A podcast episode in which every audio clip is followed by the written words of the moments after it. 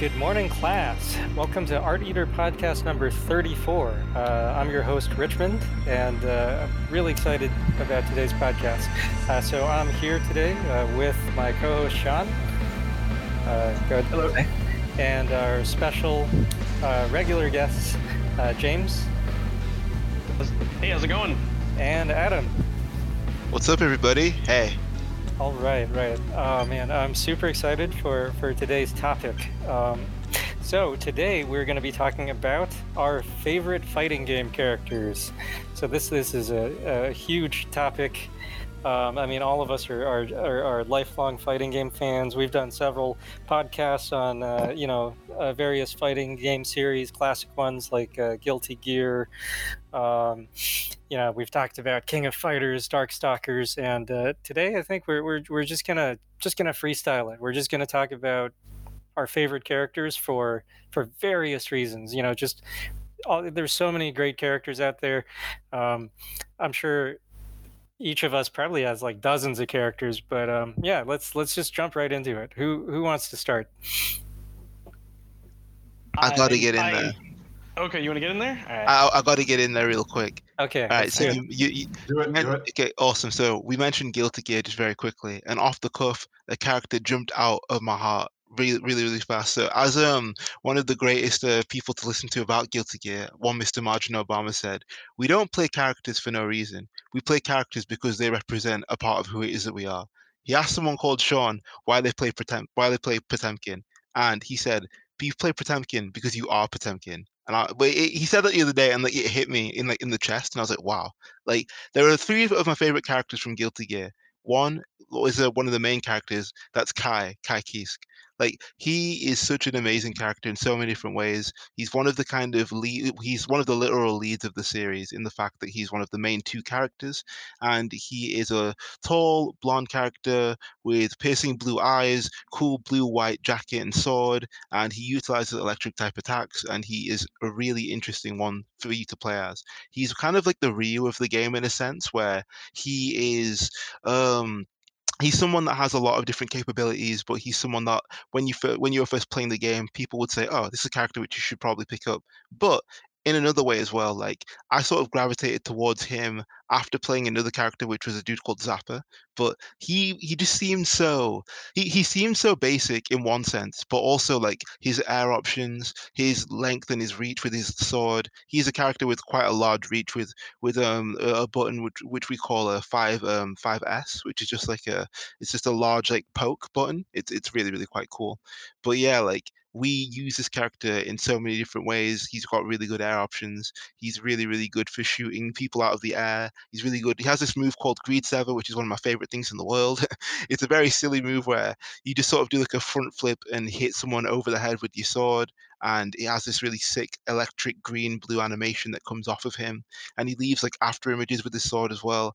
It give it grants you um it grants you like a bounce off the ground in um guilty gear xx that's the first version of the game that i played him in. So yeah after playing that and after playing as him i just got super super into it. And also if you would like if you can google this just try googling like ky kiske uh, daisuke ishiwatari art and then just just google that Daisuke Ishiwatari, the series creator, has done some beautiful pieces, and most of them obviously they feature Ky, but there are so many that I've seen, especially one where he's kind of, I think it's a conflicted Ky against the wall, looking like he's having a really rough time with his hand on his face and in his hair. Like it just shows such um, grief and such such loss. This is a very conflicted character who has to battle with a lot of different really tough moral decisions. He becomes a king at one stage, but he realizes he, that he's a puppet king. So he kind of, you know, doesn't get to actually be himself as a leader. But then again, like his whole idea and his his whole concept, it, it revolves around like justice and um, also this thing which he has on his belt, which is literally just the word hope.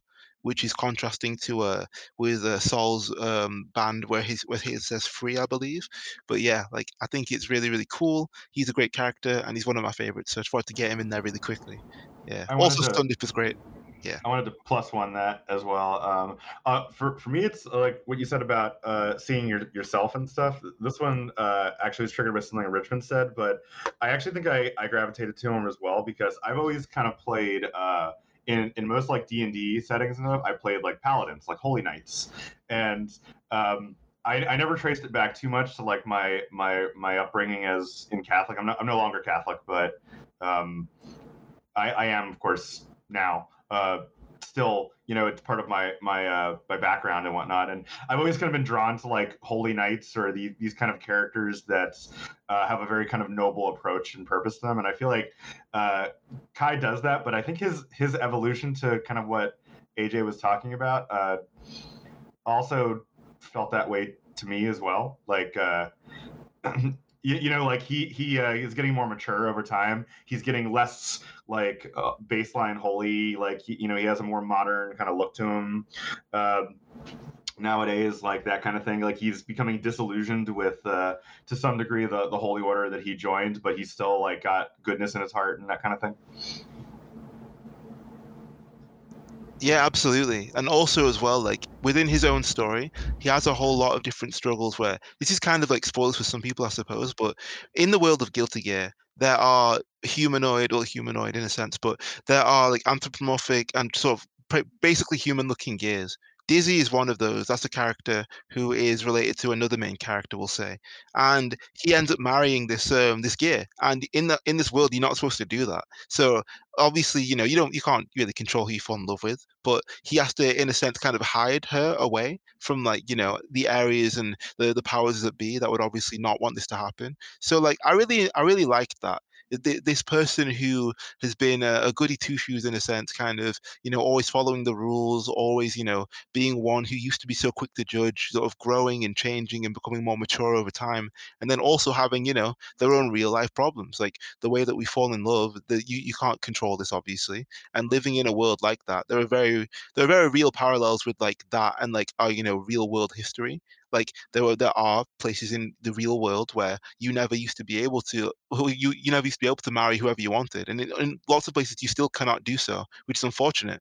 But it echoes the fact that like when people want to find a, a, partner and when people want to fall in love and when people want to just live their own life like they face so many struggles and a lot of that is evident in ky's decision to you know go against the grain and the social status quo and then eventually you know go on to father a child who in essence becomes a kind of um uh, the the embodiment of like a of, of a of an angry child at a parent who's a bit misunderstood.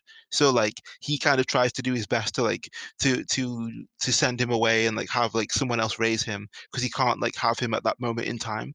But at the same time, he still feels lots of grief about that. He still feels lots of you know like shame and disappointment. And they, there's a song that exists in um, Guilty Gear, like I think it's Overture and also Rev 2, and it's one of my favorite Guilty Gear songs of, of all time. Um, Sin, Sin, uh, who is uh, Ky's son, and um, Ky himself, like they both have they both have uh, multiple themes, and uh, Ky and he they share a theme together, and it's called communication. I, I um I would implore anyone listening to this, like when you get time after the podcast is over, like Google um communication like song uh, Guilty Gear and then just have a listen to it. It's one of the best Guilty Gear songs in my opinion, and it really sort of it, it sounds like a it sounds like a conversation between two not just people but like emotions and feelings. A kind of like a who is my father really, and then how do I help my son like you know understand me and like love me. How, do I how do I help someone else in a way that I've not been able to do even though I was supposed to do so as a father. But at the same time, like how can I try and like move on from that, but in, do so in like a healthy way? How do I fix, you know, past and prior mistakes? How do we, you know, how do we talk? How do we communicate as a father and son? And that's what the song's all about, and that's what their relationship's all about. So I think it's um he's a really cool character, and he's very multifaceted. He goes he goes against the sort of traditional good boy, very boring type type of uh, typecast character that he could have been, but isn't yeah. That that song actually makes its debut in Guilty Gear 2. that, there you go. Yeah, Guilty Gear 2. Yeah. This is cool. Wow. So, go ahead, Richmond. Uh, he he was started off as a pretty straight edge character, right, in the very 1st mm-hmm. game. Yep. Very much so. Yeah. Yeah. Oh, and uh, I was also going to mention, uh, I don't know if it's his theme anymore, but his theme in the first two games was called, uh, the subtitle is uh, Be Just or Be Dead. Yeah. Uh, like, so, yeah. Uh, yeah, so no, no. He's he's definitely uh, started off as super like orthodox, religious, straightforward. Um, yeah. I think that's even a thing, a part of his character that even his his hair grows very quickly. I I, I don't know yep. the, the part of the story, but that's also something that's very interesting at the variations of his character. Like in the Strive version where he has short hair, it actually says a lot about that because he has to actively keep his hair that short. Uh, but it used to be, I think, a mark of the Sacred Knight. What's the Holy Order of Knights called in, in Guilty Gear? It's called the Sacred uh, Order of Holy Oh, Knights, yeah, right? yeah, sacred, yeah, that's it, yeah. Mm-hmm. Mm-hmm. Yes. So I think that's also a mark of their order is to uh, is to keep their, their hair long. So, but but yeah, no, he he's definitely. I think they've definitely added a lot more nuance to to his character. Like over time, I think originally it wasn't. Uh, it was meant to be more of an archetypical type of character. Absolutely. He's got a very like honestly very similar kind of approach to the way that Captain America ended up being fleshed out. Like very starts off very goody two shoes, very like uh, I don't know why I drew this parallel in my mind, but like Captain America was also meant to be like a very patriotic character, and then over time, and even the the kind of the the context of the world around the comics, uh, Captain America starts becoming, you know, again disillusioned with uh, what he saw as the religion he bought into, uh, you know, American patriotism. But he's still like such a good guy at heart, and he cares about peace and justice. And he, but he's not afraid to go up against like the, the powers that put him in place. At, you know, I don't know if he, it's quite like he became a king, but he became a leader. Uh, like so, there's actually a very similar arc between like what Captain America becomes, and uh, you know, eventually becomes a much uh, like a much less straight-laced version of himself, but also a much more uh, I would say, more authentically kind-hearted and more understanding hero than what he originally started out to be. Um, and then I think you see his relationships to kind of like what AJ was saying is to go back to like the version of Ky, where his relationships become more complicated and he realizes that morality is a little more a little bit more nuanced and there's different shades of gray as to how he expects justice to manifest itself in the world. So I think they've actually evolved his character very, very interestingly over time. It's actually one of the reasons why I like Guilty Gear 2 is that they explore uh, Ky's character and his and his uh, relationship with his son quite a bit in that game. And to, to be clear, Absolutely. when you say Guilty Gear 2, you mean the uh, action game, right? The actual number yes, I do. That, that very few people know about. Yes, I do. Uh, we did talk about that in uh, I forget the episode number, but uh, the one where we talked about Isika and Guilty Gear 2. But yes, the 360 action game that we talked about is yeah. official sequel though. Yeah, yeah, it's canon, yeah. sir.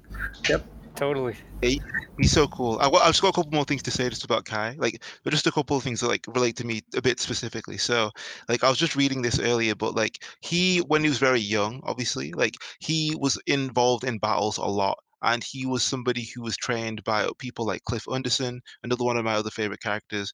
And he joined this holy order at a very young age, and he got to become a very good fighter at a young age. At age 15, in the story, he becomes like a prodigy among like more of the war-hardened knights, and you know more of the adults in the group. And he, you know, he starts to be able to use some really basic like techniques regarding like magic and like you know the abilities that exist within the Guilty Gear world, and that made him even stronger. But one thing that's interesting there because um, 15 is when that started happening for him. But in um, as I've mentioned before, I'm a taekwondo fighter, and we have different age limits for you know what sort of ranks you're able to get into when you're fighting. So, for example, back when I was fighting, back when I was like a, bit, a little bit younger, um, you know, before you were 18, you weren't supposed to fight 18 year olds and upwards. So it was from like the senior categories from like 18 to 35 and I believe it still is, but I think I think it should be yeah. But I started fighting in the senior ranks when I was 15 as well. So it's like it's one of those things where like you um you you have people who recognize like the skills which you work really really hard like to you know gain and to hone and all that stuff. And so seeing that in uh in a, in another form in a character that I relate to. It's something that it's something that reminds you of good times and hard work and like what it means to really try and you know step up a step up a cut above your grade, if you know what I mean. Like trying to really show yourself, prove who you are, and no matter what it is that people say about you, or no matter what it is that people might think about you, whether you're younger, if someone thinks that you don't fit in, if someone thinks you have to prove yourself, it's it's just doing so because you want to be there, and then letting them say whatever they want to say. Because like him being 15 years old and still being able to hang in there with the war hardened holy knights and the adults like anyone can do that if they try hard enough. Like i did that in my area he did that in his area. Like for anyone that's listening you can do that in your area too. So there's lots of areas of like very specific like inspiration that can speak to lots of wider topics in these characters. So that's another thing that i really like about him. Wow that's that's great. That's great when you you can just bring that level of uh, that you can relate to the character that that deeply, and you know it, Mhm. it's uh, yeah. I think um, I I hope more people can uh, really appreciate that aspect of these characters. Like uh, if if you really like a character, um, you you can let them influence your life. There's nothing cheesy about that. Like you know, you draw inspiration from where, where whatever you know whatever you're really into and in, in your case it was your real life was reflected in this character like the other way around yeah that's great Absolutely. It's quite strange, isn't it? Because like you don't really realize how much that these things can have an effect on you. Because obviously, I'd been fighting for a long for a long period of time before I ever found out about what Guilty Gear even was. But I can read these things and be like, oh hey, that reminds me of like my actual life. That's kind of weird, but like it's a good feeling when these things happen. It reminds you of all the memories that you've made. So yeah Yeah. yeah even sean with you like uh, uh, ky's uh, relationship with the holy order of knights that, that parallels your own experience with uh, catholicism growing up right kind of Yep. hmm yeah It's uh, well, like, like I said, it's uh, w- one of those things where you don't think about it. Like I never sat down to play Guilty Gear, and I was like, "Oh, this guy's getting disillusioned with his faith, just like me." Like Yeah. I, I was, it never gets that way, right? You never realize it until you think yeah. later Yeah. about how these things affect you, right? Yeah. Um, But but uh, well, that, that that that came off more more dark, more deep than I intended. But um, yeah, no, you're exactly right. I, I think uh, y- you you sort of your your mind uh, I think is complicated and it sees uh, it sees things that you see in yourself without you realizing it, right? Yeah, yeah. Oh man, um, James, you, you you still there? James? Uh, I know I know James is a Ky player. I wanted to maybe uh, get his his insight. Oh on- no, I'm I'm here. Oh, I'm oh, he's still Uh, here. okay, Yeah. okay. No, I'm here. Uh, actually, that's a lot of the parallels that you all were making uh, are ones that I, I do agree with. I mean, one of the things that I really liked about Ky when I when I first played, obviously, was oh well, he helps me understand the game. Uh, you know, because he was talking about 5S, like you know that that attack is like kind of like the, the embodiment of what you learn when you play him. But uh, in terms of like what he stands for, uh, interestingly enough, uh, I didn't see Ryu and Ken. Uh, I saw more of like, like odd, I guess, po- like parallels between Kenshiro and Shin when I looked at Sol and uh, Ky. Um, obviously, it's in a different way because you know Ky is very much more of a, you know, almost like a holy Christian soldier, whereas Shin was more of a, almost like a tyrannical supremacist. um, you know, but there was like this sort of sort of opposing side aspect that I that I saw, uh, both narratively and visually. You know, uh, you know, I feel like there's something that could be said there uh, in terms of like Sol and, and Ky's presence and how they do represent opposing sides. But one of the things that I will say that I thoroughly enjoy about Guilty Gear with Ky is you get to see the progression of his character where it's not that Ky never had his own independent thoughts, but but you get to see them evolve. You know, you get to see him become more of a hey, well, I mean, I've I fought for these purposes, and I, you know, I felt one way about, uh, you know, what I stand for and what my foundation is as a person in this world. But now that's changing because of different events, you know, that are happening in his life and the world around him. So it's really cool to see uh, that type of extensive character development in a fighting game story. Not to say that it doesn't exist, but uh, I feel like it's it's it's something that at least to me is rare enough that it's cherished when it's actually shown. That that's a great point because like uh, fighting game characters don't tend to change that much over time, right? Like um, yeah, it- it's almost like a, a corporate mandate. Like you you y- people love the character as they are, so like um, for most series they don't really change that much, and then Guilty Gear like shakes stuff up all the time in terms of like visual design, gameplay, and notably the story. They really progress uh, the story between games. Yeah. Yeah. it's something that you really don't uh, see too often. And I mean, whenever it's it was done by companies that were not ArcSys or companies where that was normally accepted, it was usually frowned upon. Uh, not necessarily from normal casual fans. Some of them were like, "Oh, okay, yeah, this is cool. I like this." And you know, a lot of times from the competitive side, what did they do to my character? Yeah. Oh my god! Like when Jin unlearned his fighting style for Tekken 4, uh, you know, people were upset, like really upset.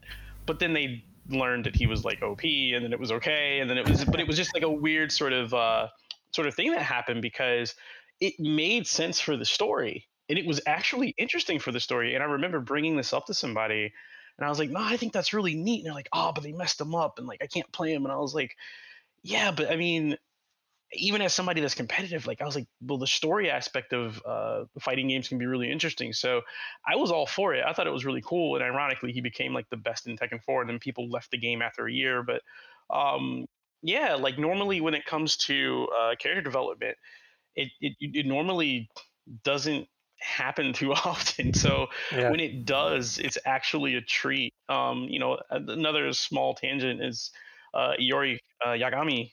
Um, you know, in King of Fighters 13, uh, you know, because of the story, he went underwent a change. He lost his uh, ability to tap into uh, Orochi, and he had a different fighting style. I love that fighting style. I love that he didn't have Orochi. I thought he was great. He was a new character. He had a new design um, he was fantastic. And you know, there's a lot of controversy, and SNK knew that there were going to be people that wanted him to go back to his original form, so they made 98 Iori playable so that they could play him with you know his normal like move set and everything but in the story he eventually got his orochi power back but uh, again it's, it's one of those aspects where you know you're learning more about the character and seeing their growth and evolution it can be a really interesting thing yeah yeah, I mean, um, like you said with King of Fighters, like they changed the character and then they changed him back, right? Um, oh, hold on for a sec. Sorry, my dogs are messing around outside. No oh, problem. yeah, they, they changed him, uh, you know, back more or less for DLC, not in the story. Uh, eventually, he does get his Orochi powers back in the story, but it's not like a playable part. It's kind of like in the ending. But uh, yeah, like you know, there were some people that were like, "Well, but I want the old Iori," so they made sure that that version was available at a later date. But yeah, in the story, he actually had to fight without his uh, ability to tap into Orochi, and it was great. It was fantastic. Side, side, question, James, is the the name the the Orochi version is that a reference in some way to the the kind of Orochi serpent that that name comes from? Yes. Um, how, how does that how does it connect with the character in this specific case? Like, what type of power? I, I'm not as familiar with this, this well, version of the character. Basically, his entire move set was based on his ability with the Orochi. So like his projectile, his dragon punch, his super, like all of his moves, all his special moves were all connected to his ability uh, to tap into Orochi. So they removed all of that within the story, so he had a completely different move set. His normals were the same, but like the only things that he kept were, I believe, his DM was the same, but he got he also gained a new one. Um, you know, and you know, some people were like, "Nah, I want, I want, I want my Orochi, I want the regular Iori back." Um, and they got him back you know but but it was but it was an interesting thing because within the story uh you know it just showed how strong yagami's will is because he was still fighting and he was fighting without the ability that he normally has it's kind of like if i don't know like what would happen quote unquote if captain america lost his serum you know like he would still be a good fighter because of his will and like just the character of who steve is you know so it's kind of it was interesting to see iori kind of deal with this situation in the only way that he could. And uh, you know, ironically enough, he was actually a lot more fun. And I still say that to this day that King of Fighters 13 Iori was more fun to play than uh, regular 98 Iori. Dang. This is one of, the, one of those things where. Uh, sorry, what was that, Richard? I said it's a bold, bold statement. Yeah, oh, I know, yeah. I know, but well, I'm, I'm, I'm on this hill, man. I, I, was gonna say like this is one of those things about like character progressions that I never understand, which is that like uh, the new version of Iori existing doesn't preclude uh, the old version from existing either. In Right. If you think about it, we now get two characters that we can enjoy instead Yes. of just the one same one. So whenever they're evolving characters or stories, and it goes in a place where the fan base doesn't necessarily love it, uh, I always try to be open minded and be like, you know, I'm I'm reacting to like we all love things that are familiar, right? Yeah. So it's always like you're always like I don't like change, but I, I feel like if you if you open your mind, and I'm always like, well, let me let me give this this thing a chance. And I feel like to your point, you can go back to regular Iori. In fact, I'm sure King of Fighters it's a core character. They're going to return to him multiple times. Why don't why don't we just for this meal just have a little bit of different spices in it? Like just try it out and, and Yeah. you know, see how it, how it feels with the the dragon serpent flavor. yeah. And then if we don't like it, you know, we go back to to classic Iori. You know, to yeah. and, I mean, it's, Yeah, it's, it's a similar parallel to. Uh, yeah, it's a similar par- parallel to what happened in uh, Street Fighter Five um, when they put Zeku uh, in the game, and you know Zeku was always one of my favorite characters before I even saw him in a game, just because Bengus drew him so amazingly, and I was just always enthralled by his design. And um, you know, when he first came out, it was like, oh, this is like a diet guy Strider function. I don't. Why didn't they just put guy in the game? But it actually was an interesting take on two different aspects of uh, really cool characters. You know, you basically got guy and Strider in one character that you could flip the styles between, and it made for an interesting dynamic. Um, and it also made just an interesting. Um, sort of aspect to Zeku because before that Zeku just looked like a cool gruff ninja. And I mean, yeah, that's a nice character archetype, but for Zeku to be connected to the lineage of like Strider, the Striders as they put it in the story, uh, that actually strengthens the Strider Hiryu storyline. Like it makes all these other things so much more interesting. So, you know, sometimes when they when you put a little bit of a different sauce on a character or uh, you know you create some sort of development with a character uh, you know, it actually can turn out pretty cool. It actually makes you like the character more, whether it's competitively or narratively. Very cool. Oh, Sean, I um, I just wanted to circle back for a moment and answer your question about the uh, Orochi. Uh, when whenever you hear that name in a uh, Japanese game or anime or whatever, um, it's a reference to uh, one of the earliest uh, you know uh, Japanese myths. It's the Yamata no Orochi. It's from the Shinto uh, belief system. So uh, there's an ancient story of a giant eight-headed evil serpent that was uh, slayed by uh, Susanoo, who's one of the um, most important gods in uh, in Shinto. So uh, that that's that's one of their um, really like core uh, mythologies.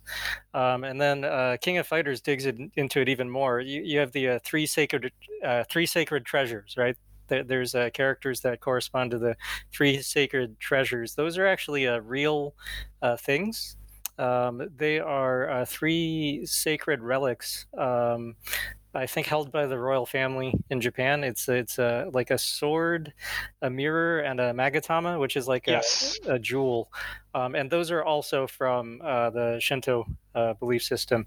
Um, and oh, if, if you want to see a really good movie about uh, the Orochi mythology, uh, look up uh, Wanpaku Oji no Orochi Taiji, which is um, in English they call it the Little Prince and the Eight Headed Dragon. It's an old uh, toy animation. It, it, it's from the 60s. It's it's beautifully animated. It's actually what inspired the style for Samurai Jack and Wind Waker. So it's it's like a really in, influential, beautifully animated movie. Um, yeah, yeah. If you want to learn more about the Orochi legend, check that out. Uh, I have an admission, which is to say that sometimes when I'm talking to Richmond, half of my comments are just trying to trigger him into going into a really interesting tangent. He knows about everything. So, success. Absolutely, I'm telling you, man. Ri- Richmond, Richmond is the truth. He, he he just knows absolutely everything. It's just like, yo, uh, how can you string these two things together? And then he'll just do it, and it'll make sense. And he'll be like, what the? Like he, he did it again. Like what the? That's, that's amazing. Yeah, well, I mean, I I, I I have Google too. I have notes. yeah, but thank awesome. I just but but say, it's knowing what it's knowing what to Google and in what order, Yeah. right? Uh, and then also knowing which things are fact and which things are not. So, Yep. um, yeah, definitely. That's what But- Yeah. either. I actually haven't played. Oh, go ahead, sorry. oh no, go go ahead. No, no, I was going to talk about Iori again. um, hold on, real quick. I think uh, AJ brought up an interesting point in the chat about. I was going uh, to mention something. Yeah. Yeah, so basically the the sacred weapons uh, that we that we were just talking about in another thing, there are actual sacred weapons again in, in Guilty Gear, as we said, and yeah, yeah, uh, the weapon that Ky uses is called the Thunder Seal Sword, and it's a sacred treasure that channels and like magnifies lightning magic, and it requires a lot of like physical and like mental stamina to you know be able to use it. So like Ky got entrusted that when he started to really show and prove himself as a as a proper knight, and just you know it's the idea of having multiple different types of weapons like that in Guilty Gear that is really cool to me because like all of these weapons they're supposed to there are multiple different like versions of uh other weapons that have a similar kind of like importance as like sacred treasures. So for example, I believe um Anji has some. I think uh I think obviously Sol has one uh, yeah, there are lots of different characters that have all different, you know, types of things. So there you go, I just found it there. The Fire Seal, um, used by Sol Bad Guy. The Thunder Seal, obviously by Ky. Uh, the, these things called uh, Zessen, which are two um, magical wind producing fans that uh, Anji Mito uses. Uh, yeah, there's a thing called the Flashing Fang. It's also used by Sol. And then there are two other things here called the Dominator and also the uh, Baikal and like those are used by a group called the Conclave, which are kind of like a like a watchful eye over the world of Guilty Gear. So you know they're kind of too useful, too, too um too strong to, to be used by other people, so they kind of keep them away from everyone else. But I've always thought that's really cool because they're all part of a thing called the Outrage, which is a really powerful weapon. So yeah, very cool. Oh man, okay. I got, I got another fun fact that ties into uh, Ky. So uh, Ky from Guilty Gear, he's uh, definitely inspired for, by a character from uh, the manga Bastard by uh, Kazushi Hagiwara. Uh, there's a character in it, in, in it named Lars Ul Metallicana, and he obviously he's, he's named after Lars Ulrich of the band Metallica. Um, so so Bastard started doing the whole like naming people after heavy metal bands and stuff um, way back in the 80s. It, it's a huge inspiration on Guilty Gear overall. And uh, uh, Daisuke uh, Ishiwatari, he, he, he, cites it as a major influence. Um, and Ky, in particular, uh, he's based on the character called Lars. Um, he's, he's a prince and he's also a holy knight. And he was entrusted with this, uh, this, this weapon called uh, the the Dragon Knight. It was created by the uh, the wise men, and uh, in the backstory to uh, Bastard. Um, Bastard follows a, Dark Schneider. He's actually sort of the the he's really he's actually evil. he's like canonically evil, but he's the main character, and um, he's sort of like Sol is the equivalent of uh, Dark Schneider, and uh, Lars is the equivalent of um, Ky. And uh, in the backstory for Bastard, they, they fought each other, and Ky had to, sorry, Lars had to draw on the power of the Dragon Knight to uh, d- to defeat Dark Schneider and banish him. And then Lars also uh, mysteriously disappeared. Um, it's really, really, really fun comic. I, I, I, highly recommend it. It's it's also a very like adult oriented comic, so just uh, it's not it's sometimes not very safe for work. So just just a content warning if if you are gonna look into it. Yeah. Yeah, as Sakurai would say, it is not for good boys and girls. So, uh, yeah. FYI there. Yep. All right. So we're we're just kind of jumping around games. Do we want to stick to games we're talking about, or should we just like throw throw more variety into the mix? Oh yeah, yeah. Keep going. More, more variety. Yeah. Well, uh, I, I, I, know. um, I Go for it. Go for it. Yeah, yeah, yeah, dude. Yeah. I know you are ready to go. so, um, one of one of my my favorite characters, and I, I guess this is like a a segue into to something slightly different, but carries some similar parallels. Is uh, as a kid, right? Like I loved Final Fight so much. Like it just reminded me of like all of the martial arts movies I would watch on Saturday afternoons and stuff, and I loved Guy, right? Like Guy was just like my favorite character. Like, oh, he's a ninja. He looks cooler than Cody. Like, I loved Cody, but you know, I just was like, Guy's so cool. And they put Guy in Street Fighter Alpha One, and I lost my mind. I was like, oh my god, this character's so cool. But then Alpha Two came around, and Capcom did something that I did not expect. They upped the ante in terms of uh, inclusion of Final Fight characters and like world building. So they put Rolento in the game, this is very dangerous for young James. So, uh, I remember staring at that sprite. Uh, it was in a Game Fan magazine because they did this huge super spread, uh, like almost like new type magazine style, these super high clear resolution like photos, and I was like, this is such a cool pose. He's doing nothing, but he's so cool. Like, how did they do this? And you know, and I and I and I ran and I, I played the game and uh, you know, of course, they had the new custom combo system and stuff in it, and everything Rolento does is more than like one hit. So I was just like, you know, how many times can I hit somebody until they die? You know, like that was just my whole uh, strategy. I didn't understand how to play the game or anything. I was just like, man, this is so cool. And uh, you know, for those that don't know, Rolento was an actual boss enemy in the beat 'em up game called Final Fight, and uh, basically he was like a resistance soldier that wanted to uh, basically he was in mad gear because he's just like well you know what? These guys are trying to make a new order. Like i'm about making a new order. Maybe they fall in line with my my sensibilities and ideals. You know i'll do this for the greater good that he believed in right? So final fight happens you know the mayor shows up and beats the hell out of everybody and mad gear disbands. And uh, Rolento is like oh these guys suck. Like they don't know what to do. Well you know what? I know what to do I'm going to build my own utopia.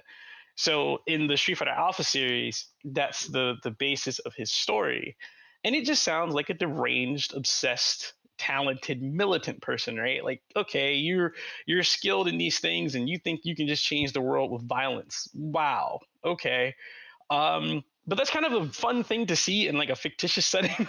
so I really liked the character. But one of the things I actually come to learn about him was he was actually uh, a reference to a uh, Fist of the North Star character who was a commander in the Red Berets named Golan, who also had a similar ideal that felt like I think it was that the uh, militant soldiers were brought together to uh, to bring together and manifest God's purpose.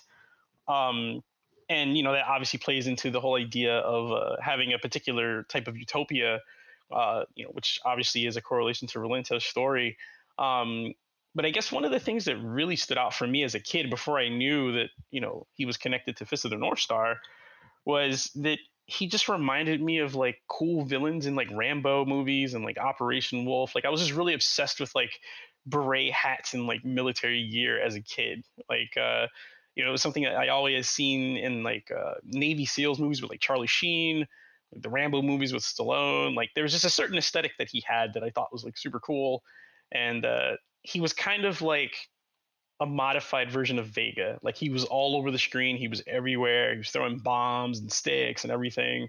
Um, I was like, man, this character is so cool. But uh, you know, he obviously represents a very particular type of uh, you know, ideal system, and uh, it, it's it's one of those characters that you always see in anime or in games. But uh, I feel like his inclusion into the Street Fighter story sort of gave Street Fighter, at least the Alpha series, a breath of fresh air just to see how uh, those characters sort of dealt with Mad Gear disbanding. You know, I mean, Sodom's in Alpha One and Alpha Two.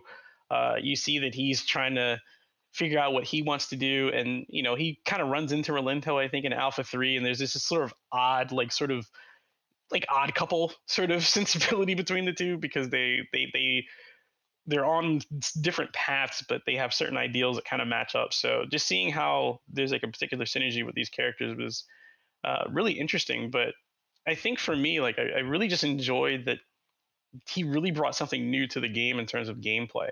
Uh, a lot of times in like Street Fighter games, it's you know you're zoning or you're putting pressure on somebody, but you know Rolento's mobility was so different. You know he was almost like a Marvel character in comparison to everyone else. He's flying everywhere and uh, he was really hard to catch, and I liked playing uh, him that way sim- simply because the arcade like AI was just ridiculous in Final Fight, and uh, I made it my business to sort of play in a way that was like similar to that because I just really liked reliving um, the fun that I had with Final Fight, and I remember.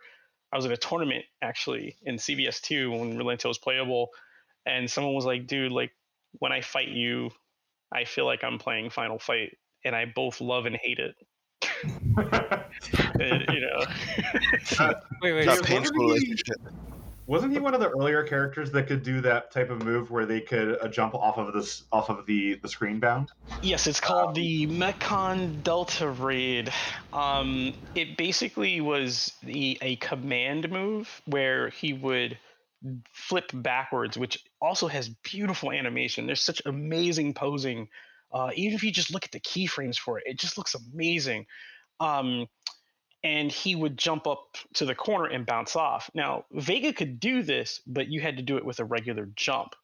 So the difference between Vega and Rolento is that when you do Mekong Delta Raid, his jump animation is super fast. So he clings, it's almost like he clings directly to the wall.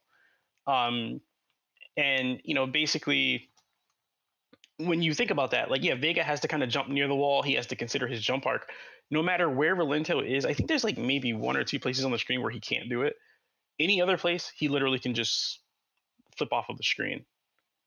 So, well, and while we're talking about animation, and I, I might cite the move incorrectly, but I feel like Rolento might have one of the most.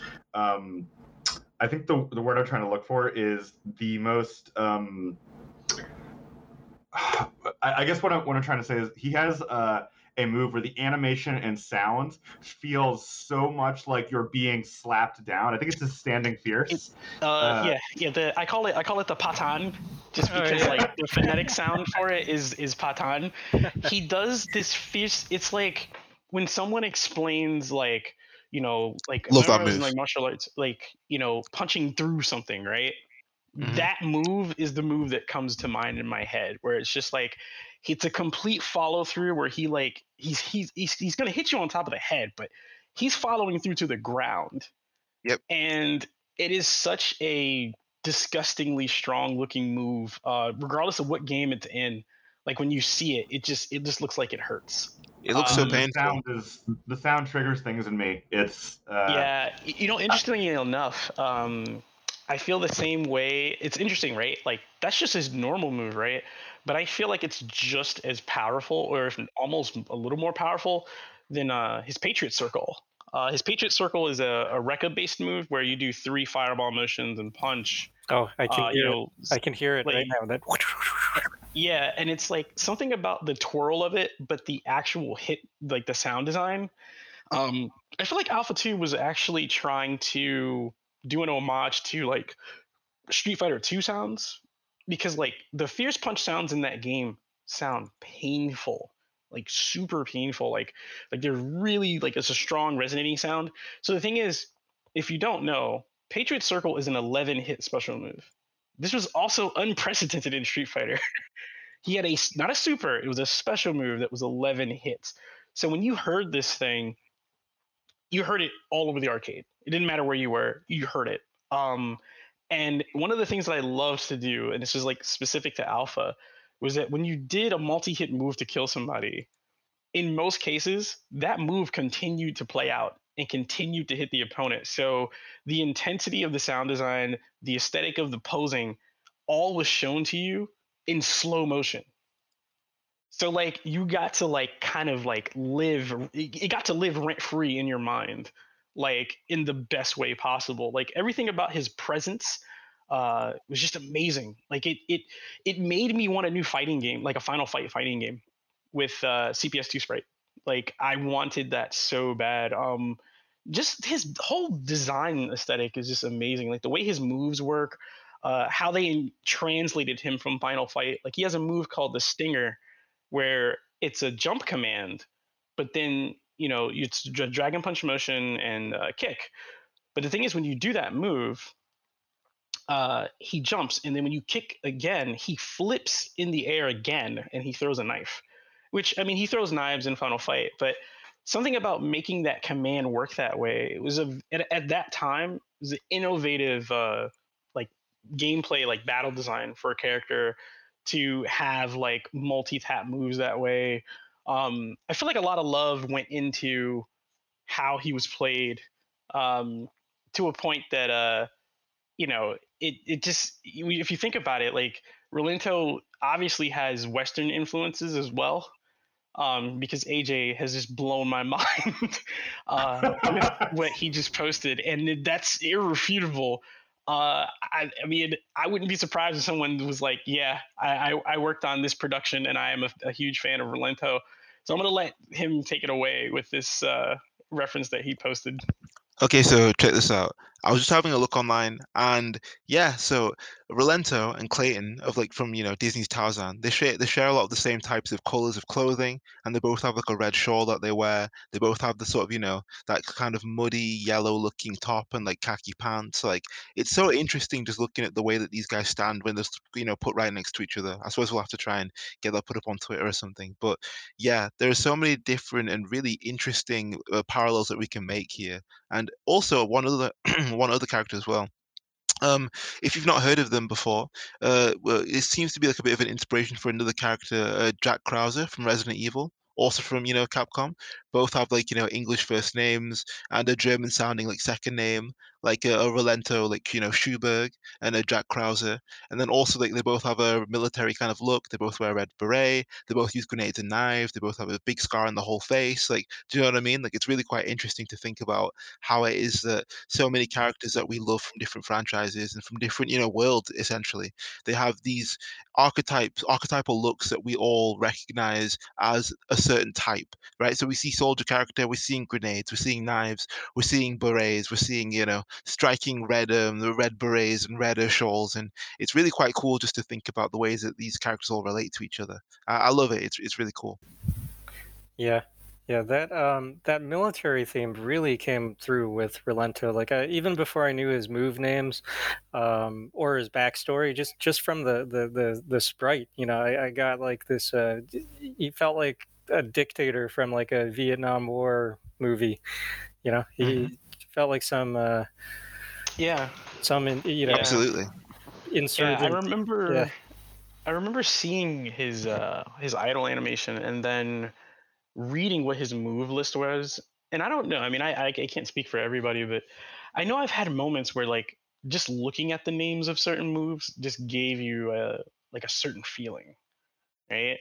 and I, and I remember like you know I, as a kid I didn't know that much about like you know history outside of what they taught in school in terms of the Vietnam War and stuff, but there was something about seeing certain names of his special moves that just it created a particular type of energy in me when I looked at the character. Like I, I, it's something that didn't translate exactly the same in Final Fight, but in Alpha Two, um, just looking at the instruction manual, the Japanese one, and seeing the moves and seeing what they look like. I mean, and the fact that he had a move called like "Take No Prisoners," uh, that struck a chord with me. I was just like, man, this guy, you know, because I mean, when you grow up in the '80s, "Take No Prisoners" was like a was a term you heard a lot within like action movies and like just you know just dramas in general, like in terms of like someone that's just, that's strong and ruthless.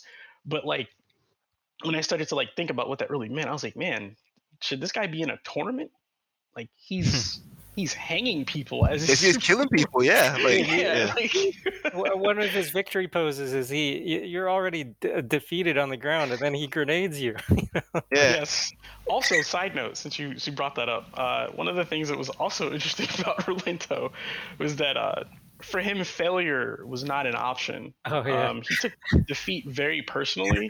So if you lo- if he lost in a time over, he would blow himself up. Yeah. Mm-hmm. And he would laugh.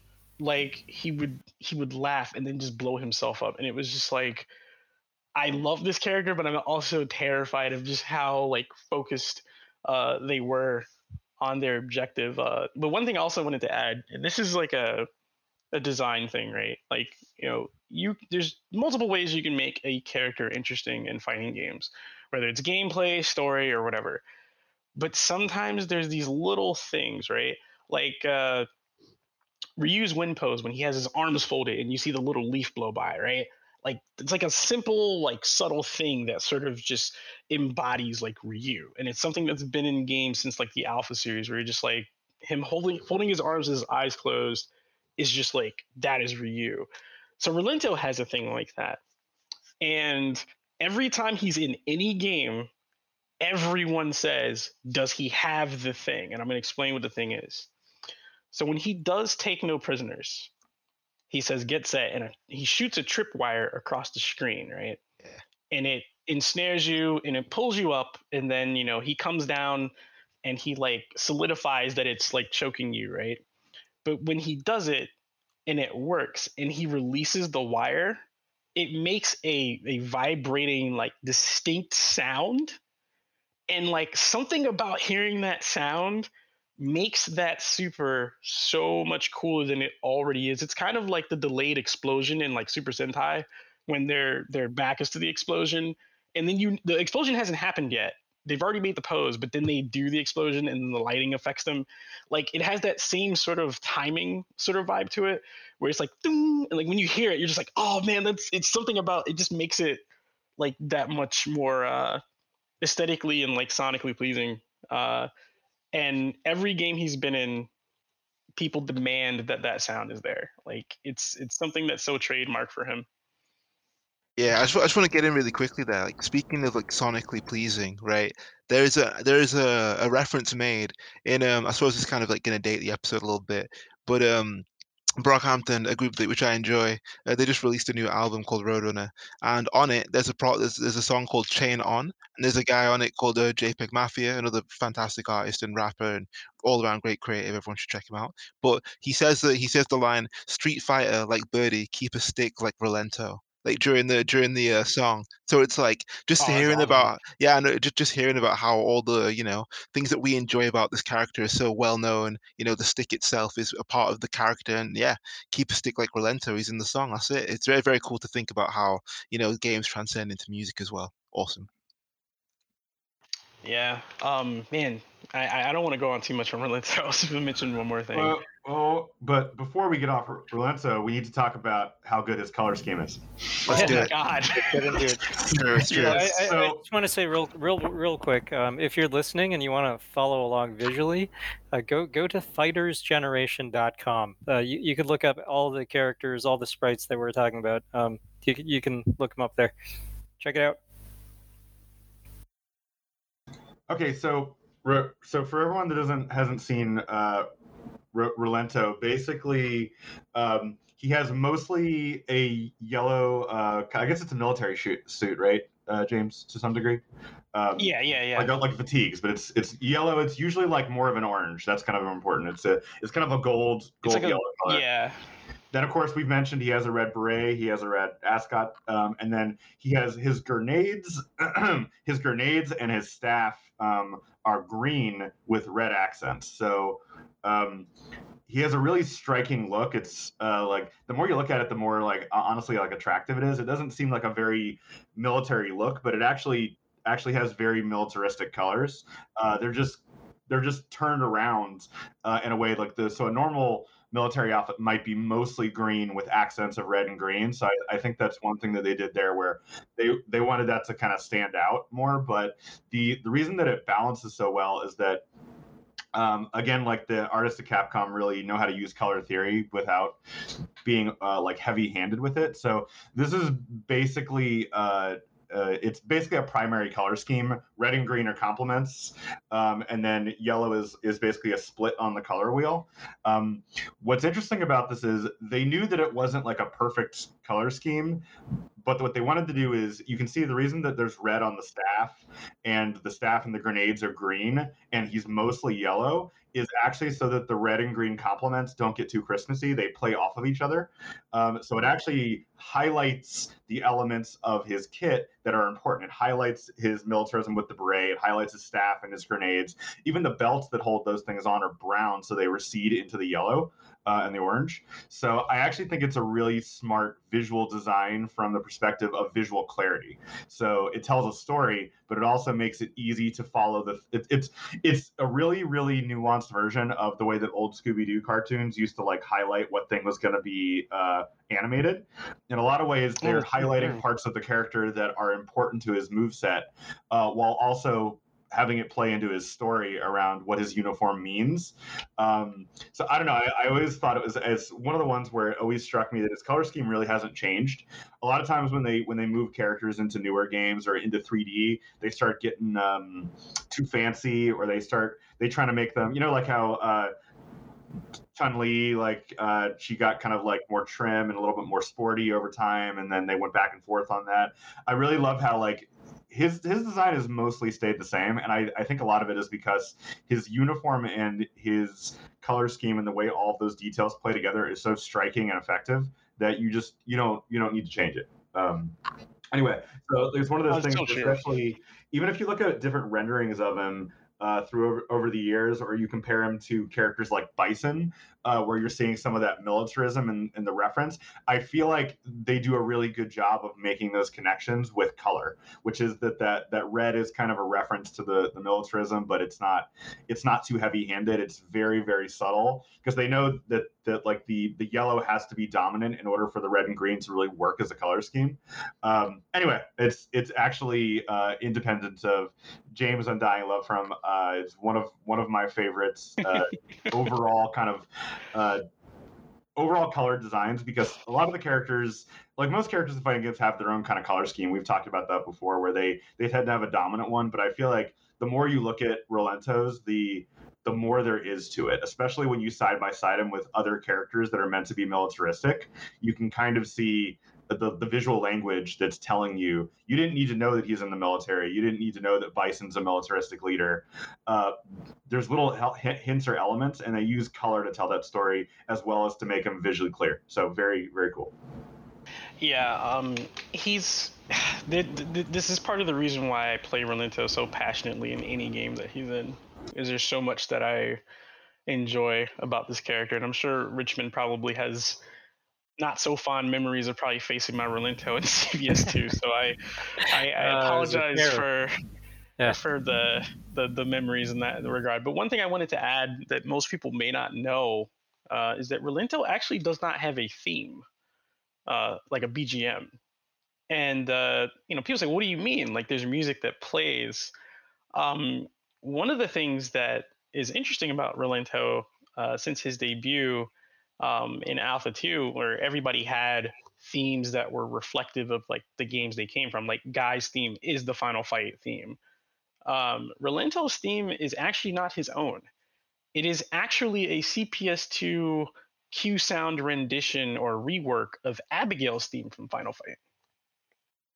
Hmm. Um, hmm. He has never actually had his own theme. It is actually Abigail's theme. Um, and I think that probably one of the reasons is that I guess the composers felt it would be more interesting, I guess, uh, and more, I guess, like thematic to use uh, Abigail's theme as a uh, a source material for the rework for his stage. Um, and it's something I didn't know for a long time, and someone pointed it out to me, and I, I did like a playthrough of Final Fight, and I was like, wait, that actually is Rolento's theme because Rolento's theme is a bit of a, a quirky composition. It's still very good, but uh, it has like a a certain theme to it that's a bit more of a progression. It feels like it was made specifically for players to feel empowered to fight in a fighting game, like a not fighting game in a beat 'em up. You know, like it's sort of that song that says, you know, yeah, you're pushing the same buttons and you're just moving forward, but keep going, kind of uh, like sensibility and vibe to it. So I guess they didn't feel that it was something that they would they could make sound as strong and as impactful as a as a character theme. But yeah, his his song in Alpha Two or his track in Alpha Two is actually a rework of Abigail's theme. Um, I think the only time he actually has a theme and it's more based on his stage is Alpha Three, but you know the Alfie actually made all the music for Alpha 3. So like their music sensibility is like kind of all over that game. So I don't think anybody really has a theme in Alpha 3. I just think that they look they made their tracks based off of the stages themselves.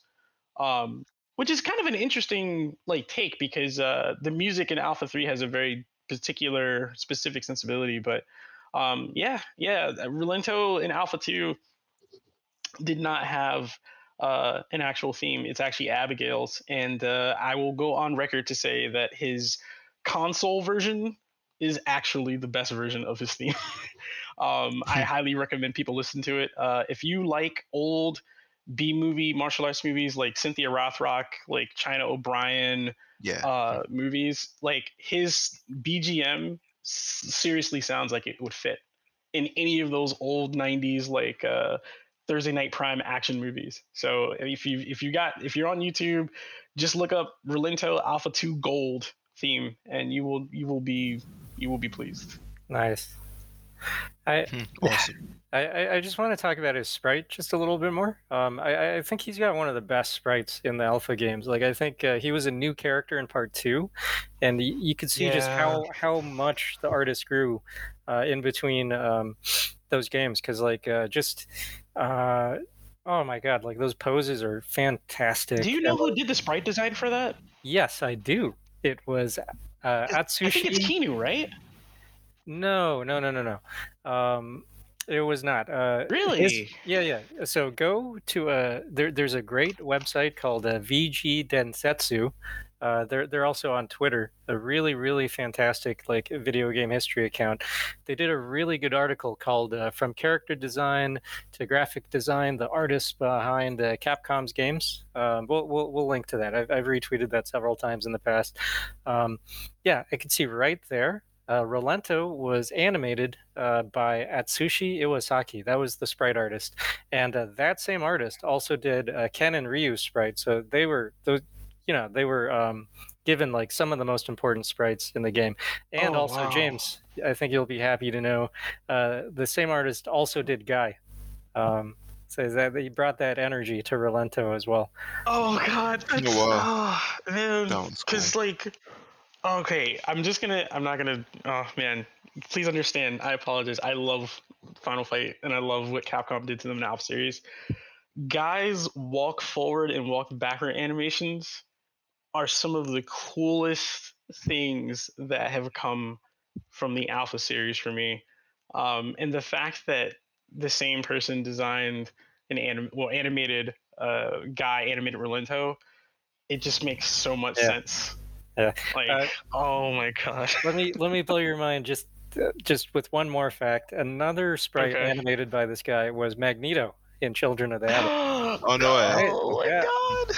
So he did the Oh, those are my Magneto. favorites. Yeah, this Oh, dude did all your favorite uh, CPS two did all my favorite. Yeah, basically. Yeah, Isn't Oh, that it's amazing? it's some beautiful it's some beautiful sprite work as well. It really is. Yeah. Like, oh my god. the amount of time that it takes to be able to condense all of the like you know artistic skills and abilities that you need to be able to make any kind of art in general it just trying to translate any of this into pixel art at that uh, you know higher level it's very very very hard to do and then to animate all this as well and yeah it's just it's amazing looking at these games it's like looking at you know like living like museum pieces it's just beautiful yeah yeah I think um, something that this artist does does particularly well is uh, legs. I feel like that's where you can sort of see the connection between all Mhm. the characters, um, like Magneto, Yeah. Rolento guy, because they they have really expressive, really nicely drawn legs, and they're not like. Um, uh, if, if you look at a lot of sprites in the early, uh, you know, early to mid '90s, um, they're still fairly old school. They can be like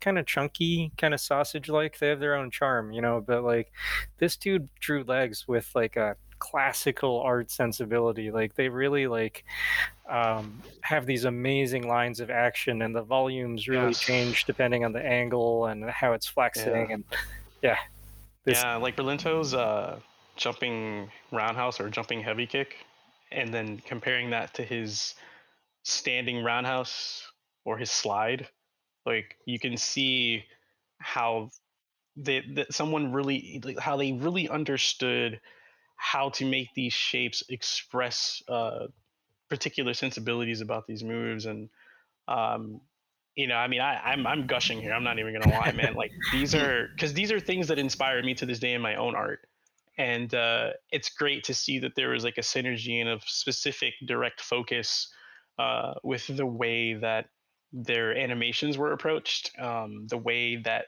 their attacks were created, and um, again, this just goes back to the whole idea that like, you know. I really love Final Fight, and I think secretly I love Final Fight more than Street Fighter itself. Whoa. Whoa. So, just Doesn't that secret to me. That's but uh, no, I, I I love Rolento. Like I've I've loved him uh, since Final Fight and, and to this day. I'm I'm one of those people that I don't care if it makes sense or not. I'm always happy when he's in a game. Like uh, yeah, very cool. okay who's next who's next Okay, so I'm gonna take us down a, a left. I'm gonna take us to, on a left turn. Let's do it. uh, a left turn down the road, uh, and I have I have actually not talked to my my co-host here about what I'm about to talk about, but all of them will Uh-oh. react well. So I actually, some of my favorite characters ever in fighting games are from a game called Red Earth. Oh, ho, ho. Uh, Yes. Oh, Uh, so I needed to talk about it in this episode. So I don't know, like in terms of favorite characters. Uh, so if um, I think it's in, in America, maybe it's called Warzard, right? Uh, Mhm. Richmond. Yep, I don't yep. know, but uh, the, so so it's a fighting game, but it also has like a really good story mode, and I think I more want to talk about, even though I think all the characters are really amazing, is probably talk about uh, Kenji, my favorite ninja design of like ever. um, the best. so, Yeah. uh, I mean, there's there's so many good characters in this game. Uh, I like so the four main characters that you can play as as part of the story mode and not the fighting one is uh, Kenji, uh, Mai Ling, Leo, and Tessa. Uh, I don't know what their Japanese names are; those are the uh, English ones. Uh, so, but so Kenji is a is a ninja, but he is the best ninja that I one of my favorite ninjas because he's not he's not wearing black or anything. He's wearing like this beautiful like blue and yellow uh, he's got one of the most Capcom designs I've ever seen. Uh, I don't know how to explain that other than other than to say uh, it it just makes sense when you see him. Like he's got like a uh, uh, what's the word? Like his he's got this like It's very beautiful, angular.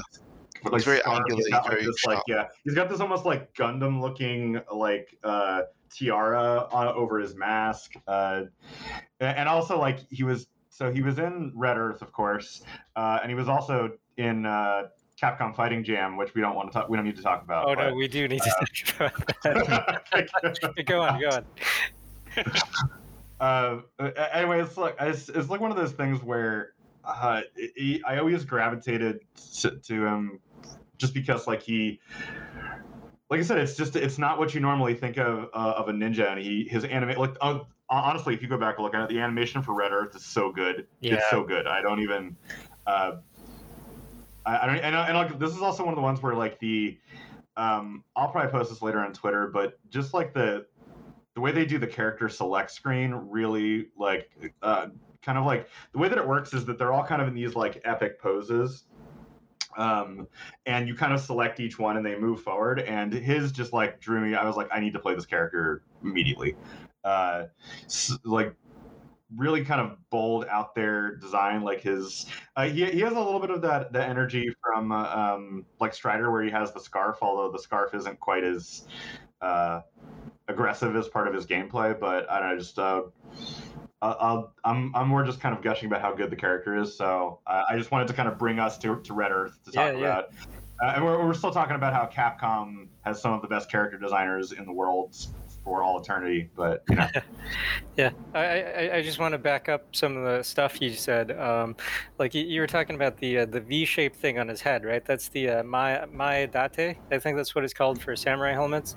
So um, uh, you'd think, oh yeah, you know, that's that's just part of like Japanese helmet design. But um, uh, you you compared it to Gundam. It was actually specifically inspired by Gundam. Um, uh, do, do you remember when when uh, we went to uh, the uh, Japan Japan Expo in I want, yes, yeah yeah um, and uh, Daigo uh, Ikeno was there uh, speaking years and years ago, and um, I remember he actually talked about uh, he was talking about Akiman, what a great character designer he is, and he said um, Kenji was specifically.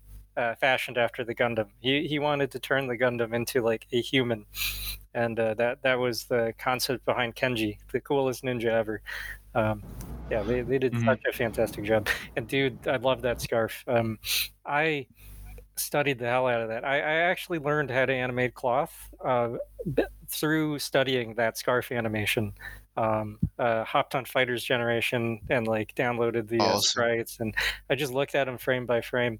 Um, it's so beautifully animated. Um, I know Strider is also amazing, one of the coolest sprites, but uh, they took like they took it to another level with Kenji. Like the the cloth animation there is so good. It's it's it's wonderful. Such yeah, Yeah. one of the best sprites ever. There's, there's so many interesting things about uh, Kenji. I think his Japanese name is Mukuro, but Ken, most people know him as Kenji. Uh, he has a lot of. I mean, he's a ninja, right? But like, he also has like moves that, you know, he has a gun, damn near like a cannon, and he's got a chain, and something about the fact that these moves or these weapons look like they're so dense and heavy, and you would think that it would make for uh, conflicting sort of sensibilities for animation, but somehow they still move just as graceful as his scarf. You know, like all of the attacks that he has still have that, like they feel dense and they feel strong, but they still feel so cool and elegant, like in terms of how they're orchestrated. And uh, like that's something that I really enjoyed about uh, Kenji. Like when I was a kid and I saw him, I was like, yo, this is like the evolution of Strider. Like this is this is like you know taking it to a different level. Like I still got love for Strider, don't get me wrong, but hmm. uh, you know Kenji definitely is a is a, a work of animation that definitely should be still talked about to this day. No, absolutely. I just wanted to say this as well very quickly. Like I've just been looking at a whole bunch of Kenji's like, you know, separate moves and animations, and it just sparked in my mind another character who's very cool and also very similar in terms of being a ninja. Well, not even just like, not just a ninja, but like having very like ninja-like movements and really fluid and flashy animations. That would be like Baiken's iteration in uh, Guilty Gear like Rev 2. Like there's so many oh, interesting moves here, but also a lot of just like similarities in terms of like having a gun, utilizing chains with like sickles at the end, and like having a really big like you know like far-reaching slashing like heavy ass move. Like she has so many really cool and interesting like traps and tricks that she utilizes, and like Kenji's very similar too. But obviously with Kenji coming first, I was wondering like, hmm, could this be a possible like inspiration perhaps? Like I don't know, Dude, but yeah, like I, it's interesting I, to think about. I think so. I think so because. uh I I always yeah. I never made this connection before, but I always thought that uh, Jam uh, from from Guilty Gear X must have been inspired by uh, the the the Chinese character from Red Earth. Uh, what what was her yes. name? Was it like uh, Mai Ling? Uh, my, my, was it Mai Ling? Yeah. Yeah, yeah. yeah, yeah. She has a very similar feel, especially her her attitude and personality. Yeah. Right? Yeah. Similar stance. Yeah. Uh, similar moves. Yeah. Very much so. Very much Yeah, I never made the Baiken connection though. The more I think about it, they they yeah, because they they're both um they have the Japanese theme. She's a samurai, he's a ninja, but they uh um they both feel They really both heavy. utilize so many. Yeah, ex- exactly. They both have moves that like utilize their their weight in an interesting way, and also, like I said before, like with regard to the whole, you know, having such a not just like a small gun, but it's also like a it's like a cannon of sorts that it, sh- it shoots out such like a large round. It's not like a it's not a short like small pistol. They both have to post it, but like I think Kenji pulls out like a it's a it's it's like a handgun that's like the size of his body, and he needs like two arms to hold it. So it's like it's very odd. And then like, Baiken also she she's a character with one arm, but she uses that obviously to hold the gun. But the way that she the way that she rests it, she rests like a part of like of where her other arm would be holding it underneath for the grip near, near the trigger. Like she holds that part with her leg. If you're actually having a look at it, she she has to stand and kind of like lean it against herself to kind of steady it and then she shoots it. She doesn't hold it in a normal way, obviously, to you know account for the disability that she has. But again, she can utilize this because of that specifically. So it's really interesting just the way that these characters take similar things and similar aspects of you know fighting, and then they have their very own unique ways of you know expressing that and utilizing these weapons. Very so very my, cool my understanding, which is also pretty cool, uh, I, I, know the details of this, but I, I, believe this is correct, which is it would seem kind of like anachronistic for ninjas to be using weapons like this, but I believe the style that both uh, like Kenji and Baiken have around the time those would have developed, things like flintlocks and other types of uh, gunpowder-based weapons mm. would have been actually part of their uh, their armory. Combat. Uh, yeah. So it's it's not even it's not even like a crazy fantasy thing. It actually works pretty well. Um, yeah, yeah, I mean, uh, gun, gunpowder was invented in China, spread throughout uh, East Asia, um, and then uh, uh, uh Japanese had had bombs. Actually, uh, they they they after the, the failed Mongol invasion, they picked up gunpowder bombs from them too. So there's a historical precedent for for all these references. Absolutely. Um, uh, so I this is also one of those. Or I'm just talking about how much I like Kenji, but it like I really do recommend everybody like go later and look up recordings of Red Earth and playthroughs, especially with Kenji. Like when you're watching some of the boss fights, because the story mode is mostly boss fights, you, you'll you'll have that moment. It's it's almost a 3 a.m. moment where you're like, does this exist? Does this oh, really? Yeah. It really holds up really well, and some of the animation is mind blowing what they're actually doing because like the characters most of them have multiple elements on them. Uh, I shared a link in chat. I'll probably put on Twitter later where there's one uh, boss that has like a large sword that has individually rotating parts. Mm-hmm. Um, and like that's not even the only thing that's moving. And like when you're watching when you're when you're you're and there's also um one of Richmond's characters to play in Fighting Jam when you're fighting Hauzer, which is a yeah. a very well designed uh, like T Rex style dinosaur. Like when you're watching like Kenji fighting him as an example of two different very styled characters, it works together so well. It's so cohesive. You can really uh, you could you you could imagine an anime with like Kenji jumping around him and sliding underneath him and like jumping off the back of this dinosaur while he's charging him and stuff. And the animation and the art art is so good in this game that it doesn't age at all. It just looks it looks like you're watching a show. It's uh it's so good. Uh, I love Red Earth so much. Yeah, yeah. I just I just sent in a gift there of Kenji like literally just um like uh, pile driving. Also, yeah. so suplexing is the word at Hauzer. So he just picks up this gigantic uh, dinosaur and just like dumps him on his back. It's ridiculous. Yeah. So cool and it looks correct. It doesn't look awkward. like, yeah, you, you, don't question it. Yeah. Oh, um, uh, fun fact: uh, Warzard. Uh, I think that was the first uh, CPS three game uh, before before mm. Street Fighter three. Uh, th- this was Ooh. the one they made to, to really show off the capabilities of the system.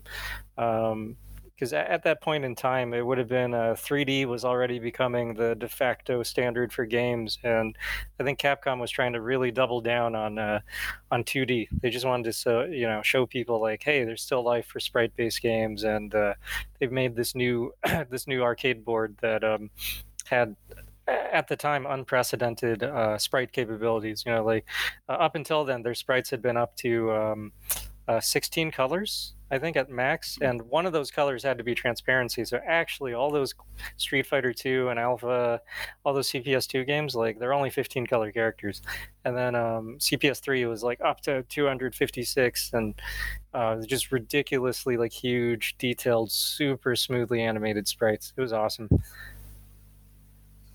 Um, if you guys don't mind, I guess I could. This is an easy segue for one of my favorite characters, which is uh, Hauzer.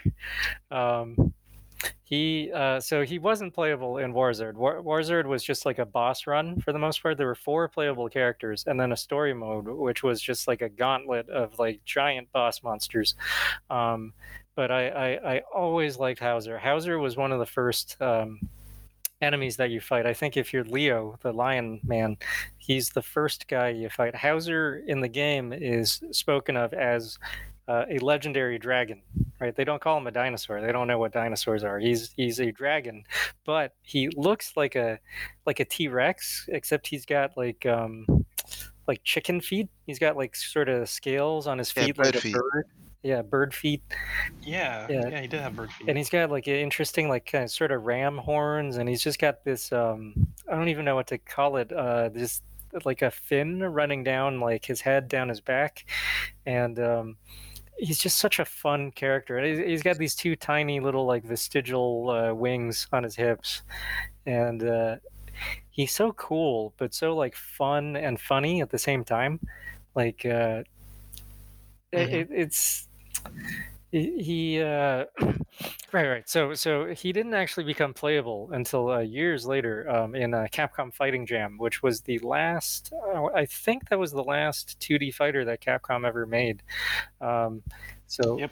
that came out when oh man when sean and james and i were in college and um, at the time the capcom fighting jam is not a well regarded game it's like hmm. it's like uh, people do not people don't even speak of it anymore. Like they pretend like it didn't happen because um, I, I, think it was kind of seen as like a cheap cash in. It was like uh, it, the, the game was a collection of uh, just characters from uh, uh, Capcom's various games. It, it was basically Capcom versus Capcom rather than versus Marvel. Uh, they just mm-hmm. had characters from their own games, but um, I loved it because at the time it was the only way to play the Warzard characters at home. The, this game to this day has never been ported to home systems, and at the time, uh, uh, it wasn't even emulated. The uh, CPS3 was notoriously difficult to uh, to crack uh, via emulation, uh, w- w- which was also one of the selling points. Actually, um, it was really hard to bootleg, and then Okay, I like I have so many fond memories of Capcom Fighting Jam because of the inclusion of the Warzard characters and and Hauzer, who was never playable to begin with. They they uh, uh, they actually figured out a really fun move set for him. Like uh, he he he became a charge character. I I've always had a fondness for charge characters, and um, hmm. he wasn't a top tier character at all because he's gigantic. He's one of the biggest sprites they've ever done. He, he, I think he might be even bigger than Juggernaut, and he he's just like a. He's definitely bigger than Juggernaut. yeah, yeah, he's definitely yeah. bigger than Juggernaut. Yeah. Mm-hmm. So he's just a giant punching bag because he, he's not fast. Um, he doesn't have great priority, and like. Oh my god! I used to have grudge matches with uh, Latif. He'd play Jedah, and I, I would I would play uh, you know, I'd, I'd be Hauzer, and it, it, it was a moral victory if I could take even like a single round. but um, I, I, feel like uh, Capcom Fighting Jam is kind of like the the Taco Bell of fighting games. Like it's not good, but it's good. It's really it's such a fun game because it the way that it um, mixes the characters together. Um, uh, I I also have fond memories of playing Richmond's Hauzer. Um, and also to, to mention, we talked about like Guy is also in this game, and I actually really loved playing Guy in this game. Not because it's the best version of Guy, but because it's really fun to fight a dinosaur with Guy. Yeah. yeah. This is true. This is true. Uh, one one side note I was gonna quickly add here. Uh, I know Richmond mentioned uh, where Hauzer is on the tier list, and he's absolutely correct. Um, I say this because there was an actual combo video made uh, for Capcom Fighting Jam, and Hauzer had specific combos that people could do on him and only him. And they were the most devastating and disgustingly incredible combos in this game.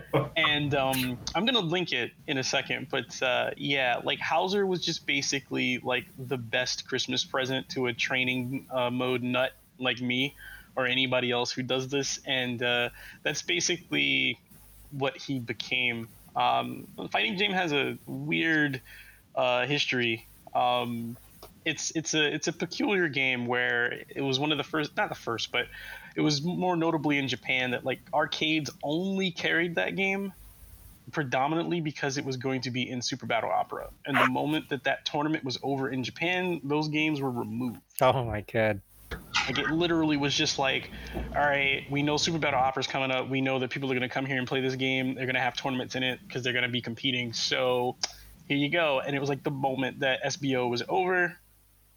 You didn't see those machines unless you went to somewhere like uh, I think like TRF or Mikado Game Center, and even then, like though they didn't stay there very long. So yeah. the game is kind of just, I, yeah, kind of brushed under the I rug. Have a, I have a relevant story though that's uh, also from college. So we went to I forget the, the name of the tournament that's in Atlanta, um, but we went to it. Uh, it's it's a big tournament. Oh, I think I remember this. Yes, yes.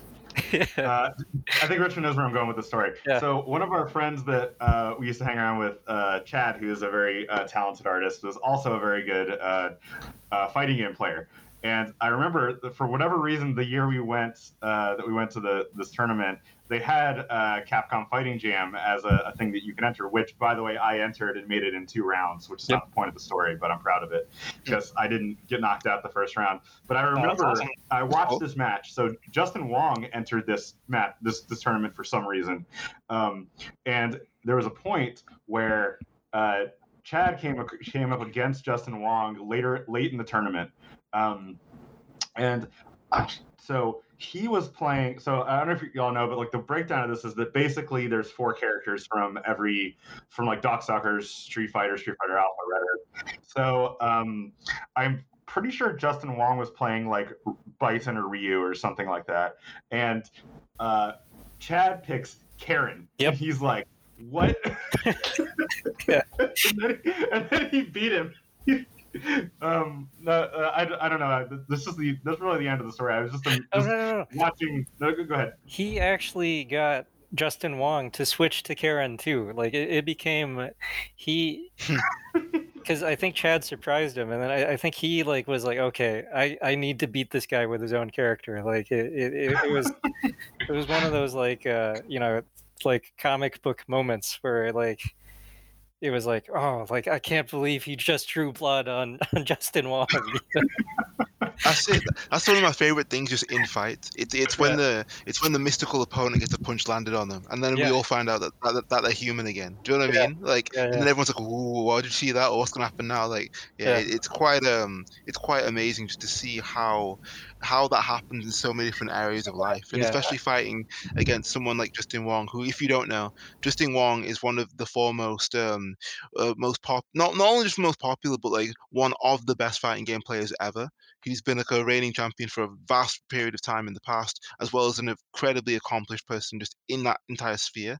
If you would like to, just definitely check out the uh, the Evo moment like 37, which is which he was a part of. And yeah, there are lots of reasons as to why he's still spoken about today as as being such a fantastic uh, fighting games uh, compare and champion in many regards. So yeah, he's he's great. Yeah, yeah. Um, I uh, I have to I have to say this just because I know. Uh, I remember when Chad actually reached out to me because I wasn't at this tournament, but he told me what happened, and I just remember being shocked and amazed because uh, you know when I first met Chad, like he was pretty good at Street Fighter, and we used to play for like a billion hours a day, and um, I remember like I I told him one day I was like, hey, do you want to learn Alpha Two?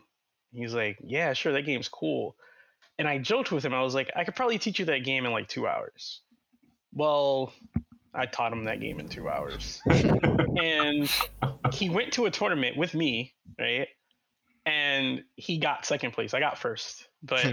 like, I remember thinking to myself, I was like, did I create a monster? Like, because hmm. he was good at Street Fighter. Don't get me wrong. He was good on his own. He had his own like tool set and how he approached the game. But I remember we played a lot. He would, you know, we would talk and all this, and he got more into it on his own. But like, I just remember, like, I taught him Alpha 2, and he was just like, "Nah, man, I can beat every. I don't care who you are.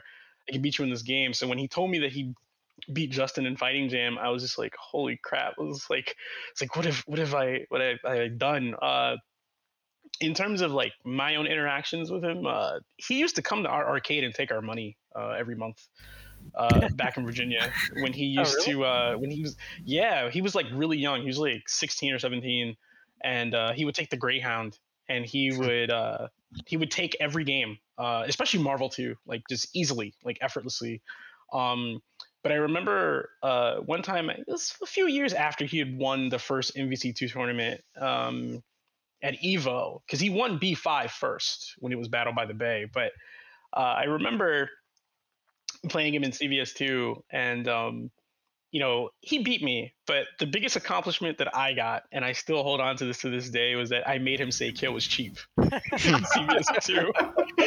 he was just like, he was like, "Kill was cheap." I did like a throw setup on him, like a like almost like a pseudo like third strike throw, and I like took out one of his characters. Um, this was like after I fought him in tournament once and I almost I almost beat him. And one of my friends yelled out something to the equivalent of that block string Rolento is negative, and he punished it. And I was like, "You what?" I was so I was so upset. But I played super well that tournament. Like so, I didn't even care that like he beat me. But it was like I did stuff on him consistently, and it was just like, oh my god! Like I was like, I, I'm kind of good at this game. Like I'm kind of good at CVS too. But uh, yeah, like um Justin is one of those people that like, you know, if you ever get a chance to just watch him play, uh, his understanding and passion about fighting games uh, to me is like unrivaled uh, outside of like you know Tomo or Hero from like back in the days in Cali, like in the like late mid '90s or early '90s, I guess, with like Super Street Fighter 2 Turbo, um, and like Vae and like Watson. Like he um because he kind of came up under them you know what i mean? Like in a way like like like vi was kind of already older but like he kind of had that old school vibe. He grew up in the arcades so that kid really understood stuff so yeah like uh yeah the fact that chad beat him in fighting jam is, well, a, is an interesting I, story. I, I want to clarify i think chad took like a round. He didn't um yeah he didn't actually oh yeah he didn't actually win. He, yeah yeah. he, he took he took a round but we, you know, hey, we take whatever victory that we can yeah. when you're fighting. Uh... Uh, uh, to be fair, no, he took a he took a game because he did. Yeah, yes. Yeah, yeah, he did beat him. He did. Yeah, he did, he did beat him. No, no, you're, yeah, right, you're right. You're right. You're right. He did. No, he beat him. Like that's no, that, yeah. That's yeah. I, I don't mean he did not the whole set, but he did beat him. He did properly beat. Um, yeah. Like a, like a one of three type thing. Yeah. Yeah, yeah, yeah, yeah. I remember they locked eyes, and then he picked. After that, he picked Karin. He's like, "Yeah, we're doing this." That's. Oh my gosh. that was a great moment. I, I just want to throw out real quick. Sean and I are also uh, two of the top-ranked um, Capcom Fighting uh, Jam players in America. Not because we're the best, but because there was only ever one ranked tournament and less than ten people entered. That's awesome. Oh wow, that's, that's so cool. Awesome. I feel honored to know you guys. and uh, uh, oh, for for our listeners, in America, it was actually called Capcom Fighting Evolution. All right, right. Uh, yeah. But I prefer to call it Capcom Fighting Jam because uh, I think it's a better, a slightly it's a better cool name. name. Yeah. yeah, it also sounds better uh, phonetically. It's cool but but uh, y- yes, um, w- I think both of us uh, made it uh, multiple rounds into the tournament. Uh, I was pretty sure I was going to get eliminated, uh, and you know, immediately. But I'm I'm pretty proud that I didn't, uh, despite the fact that um. That's awesome. Not I played I played guy, a one trick guy as much as I could. That's that's my one trick. Oh, that's even better. That that that touches my heart. Yeah. It's just um, it, it's one of those things. Like if you're gonna lose, you might as well play guy. is very true. Yeah, and I, I represented Hauzer, of course. All, always oh. to this day. I remember when we played it, and you were just like, "Nah, I'm playing Hauzer. I don't care." Because I think I remember one day I was like, "Yo, his hurtbox is fat as fuck, man. Like, just be warned." And then it was just like, "Yeah." But you, but the fact that you represented him, it was always cool to see. Uh, I just want to say real quick, it, it, the way they adapted him to a fighting game was actually pretty fun. I, I thought um, they, they, made his moveset work, and uh, they, they integrated the Warzard uh, systems really well. Like, um, so in the arcade game, you, you could actually level up and get more powerful um, b- b- between uh, fights, but of course. Um, the, they translated that into the fighting game by letting you uh, use your meter to level the character up. You, you, you could uh, charge them up and then they would you know be able to like take more damage and i, I think i have like less uh, chip damage and stuff like that. Um, it, it, was very well thought out. They also had a fun counter system for for the warzard characters. Um, uh, if for if for some reason uh, our listeners hate themselves and want to actually look up the videos of these matches this was from final round 20 in atlanta uh, I believe it was 2000 March 2017. Oh my so god! It is possible to find a video of all the stuff we're talking about for Are some serious? reason. That's online. Mm-hmm. mm-hmm. Yeah. yeah, yeah, it is. I actually, I actually remember watching it. Oh. It should still be there. Yeah, if you if you want to see me take last place as Hauzer, uh, go go look up those videos. yeah. Did, did Justin Wong actually win? I don't actually remember if he won the. I, uh, I think that he did. I'm almost certain he did. I'm trying to remember if Combo Fiend and Bucktooth were there because I think those guys were top three, so either one of them may have gotten first, but I think Justin got first for sure. Yeah. Yeah, he he he felt like a big fish in a little, in a little pond uh, there. Yeah, it's really so cool as well because like when we think about these characters, it's the fact that like they've all kind of you know brushed shoulders in a sense already. Do you know what I mean? Like they, they they've already existed in games together. There are actually ways that you can play as multiple characters from different franchises together, and yet to see them in action together as well. Like it kind of reminds me of something which I'm going to transition into right now. Um, it's a it's a game that isn't again very well regarded, but it's one of my like older favorite games I used to love playing. It's a it's Street Fighter Cross Tekken like really really like fun and enjoyable for me like personally. I wasn't like a massive fan of the gem system and everything else like that but one of the characters in there uh, dudley the, one of my absolute favorite characters from anything ever uh, a wonderful um, boxing character oh, yeah, who doesn't like fight that, yeah, yeah he, who doesn't fight disrespectfully. He's always you know someone who's gonna try and um, not only just like be respectful toward like an opponent but they'll also like try and make sure that the fight itself will be kept clean. So like that's one thing. One thing that he always says is like he says, "Um, let's fight like gentlemen." Like Dudley is a stereotypical like English boxer in one sense, but in another sense, he has a sort of a, a ruthless nature to him in in a sense that sort of speaks to how just good he is at fighting itself. So he doesn't even have to try and cheat. He doesn't even have to try and be unfair. He will just beat you because he's just better. And he will be like, all right, let's do this fair. Let's do this square.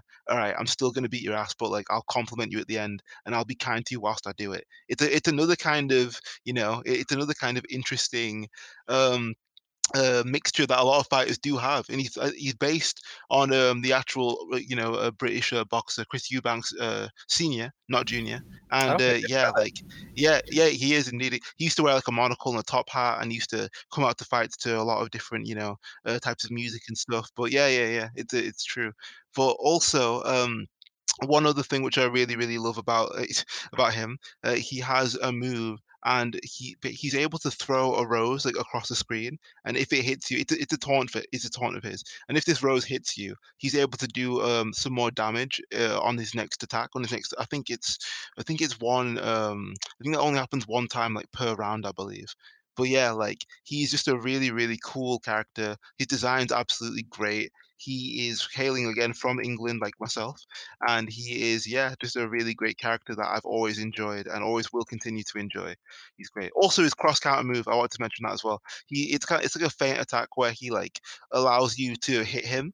And then, like right as his attack connects, his eye glows white, and he sort of like you know, it's like a, it's like a nothing personal kid kind of a meme, like where he sort of like teleports behind you, like hits you, kind of a thing. But like he does like a speedy dash through you, and his sprite in Third Strike, obviously, it's where I first um really got into him even more. I, I played him first in Street Fighter 4, but I ended up getting really into the character when I started playing with my friends.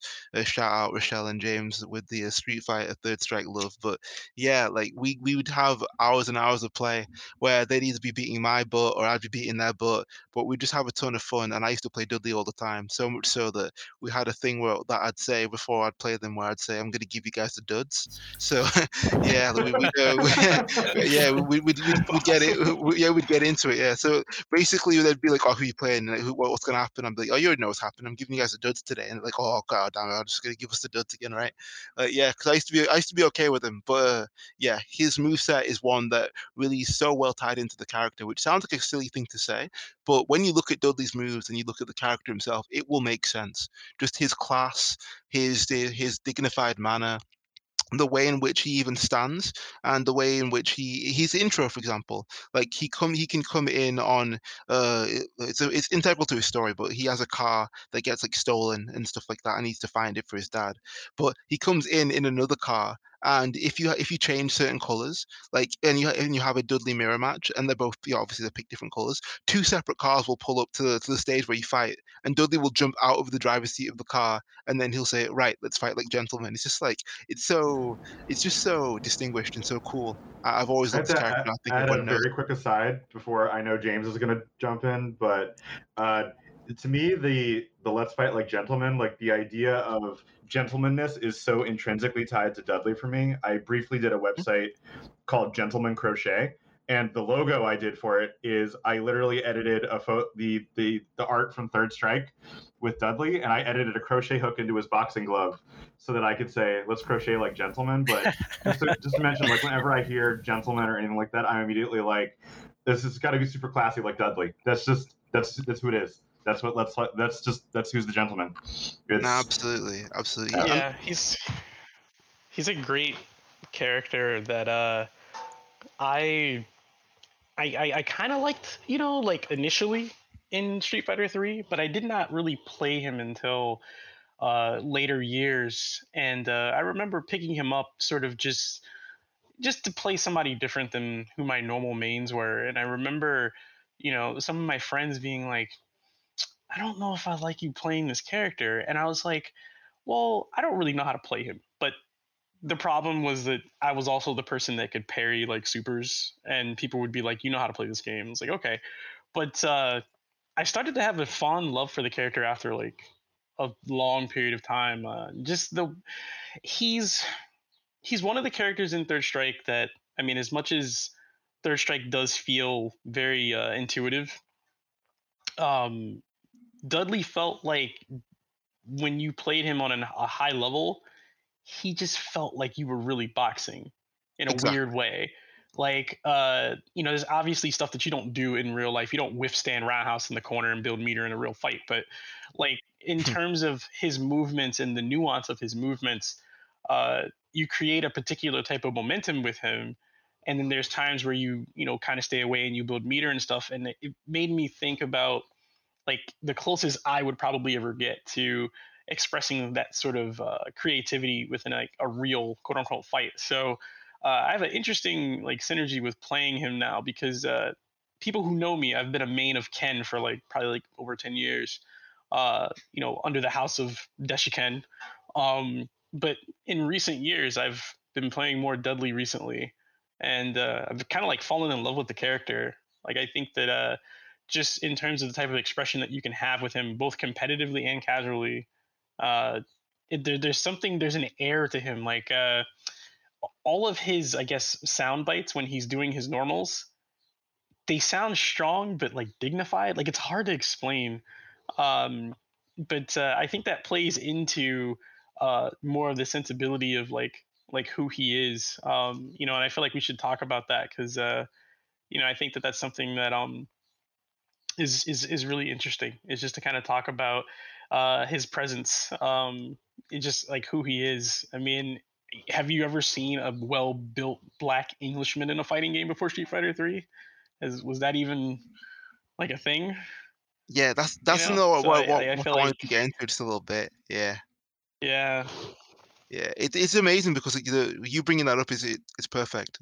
There there have been some like issues regarding like representation in fighting games for a lot of black characters, and in my opinion, like there there are lots of great characters like out there, but they often fall into some areas that I, I feel on.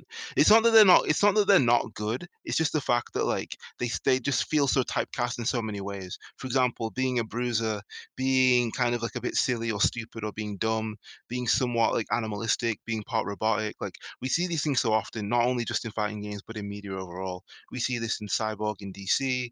We see this in like Birdie in Street Fighter. We see this in so many different characters that are kind of just like almost just there for like the brawn. We see it in in Barret in Final Fantasy VII. We see it in we see it in so many different areas, but they can at the same time still be well-rounded and like sentimental characters in their own regard but they still have a lot of the same types of archetypes that we you know know and are used to Dudley, in my eyes, is a is a character that I love very specifically because of his not only just like aversion, but almost a rejection of these traits. He talks about dignity. He talks about you know fairness. He talks about his disdain for dirty fighting, very much to the chagrin of someone like a Balrog, who again is uh, you know stereotypical in many ways like uh, a black boxer who doesn't really care about the rules who will spit in your face and then headbutt you. This isn't to, this isn't to say again that these are you know like bad things like overall in terms of like designing a, a striking or memorable character but it's always important to remember like there are so many different ways to like express a character and to show who and what it is that they are so it's not that it's not that we should have like less Balrogs, but I think that we should have room for making more Dudleys because there are a lot of characters out there who I believe could be like this, but they've not been, you know, they've not been pushed or they've just straight up just not been not been created where I feel like they could have been. Like having again like a black British boxer, again, we look when we look into like, you know, the the real world, with regard to fighting, black people have always been people who have had to fight in so many different ways. But also in the in the in the realm of like professional sports, with regard to boxing, we all know black boxing champions. We all know all of the people who have been so amazing in at pushing sports and at pushing, you know, not only just like sportsmanship like conduct, but pushing their own brands as well, then pushing their own um areas of like uh how could I even put it? Their own areas of like their own self-expression, if that makes sense, right? So like, who is it that, that they want to be beyond being just a fighter? Another great fighter of and one of my own like inspirations is an Anthony Joshua of the modern day. Do you know what I mean? Like a a, a champion, a, a, black British person who not only speaks truth to power, but also does so whilst being uh, a polite, whilst being a, a civilized, well-behaved person in general, but also is someone who won't take any smack either. Do you know what I mean? Like you don't have to clean up your appearance so much so that you won't take anything back. Like you can still be who it is that you are, but you can do things fairly, and you can still be good enough to be better than everybody else. Do you know what I mean? So yeah, it, it's a character that I absolutely love. Seeing him as a black Englishman, even though he has the uh, the very peak, you know, uh, sea blue eyes. It's it's it's funny actually. I say with my friends, if they really wanted to be quite, um, you know, like stereotypical with the design, he'd have like white hair as well. Do you know what I mean? And like uh, that's something which we see very often as well. But yeah, oh yeah, yeah, yeah, yeah. But um, it, it's really cool, and I've always loved his character because of this, his persona, and the way that he, you know carries himself, the way in which like he not only just has different interests apart from fighting, but like they actually are quite like refined in like in that he likes gardening and he likes pottery appraisal of all things. Do you know what I mean? But like it this speaks to who it is that he is as a character that exists in a world. He's from like a socialite class. He's a professional boxer, not only just because he had to do so for money, but because he enjoys it and loves it.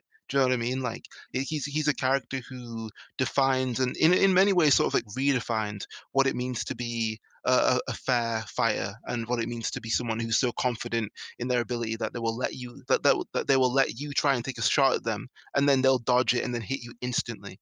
Like that takes a lot of skill and it's shown throughout his whole you know moveset and everything else like that. So yeah, Dudley is a great character and I think that we need more Dudleys. Yeah. He's such an artful uh, character.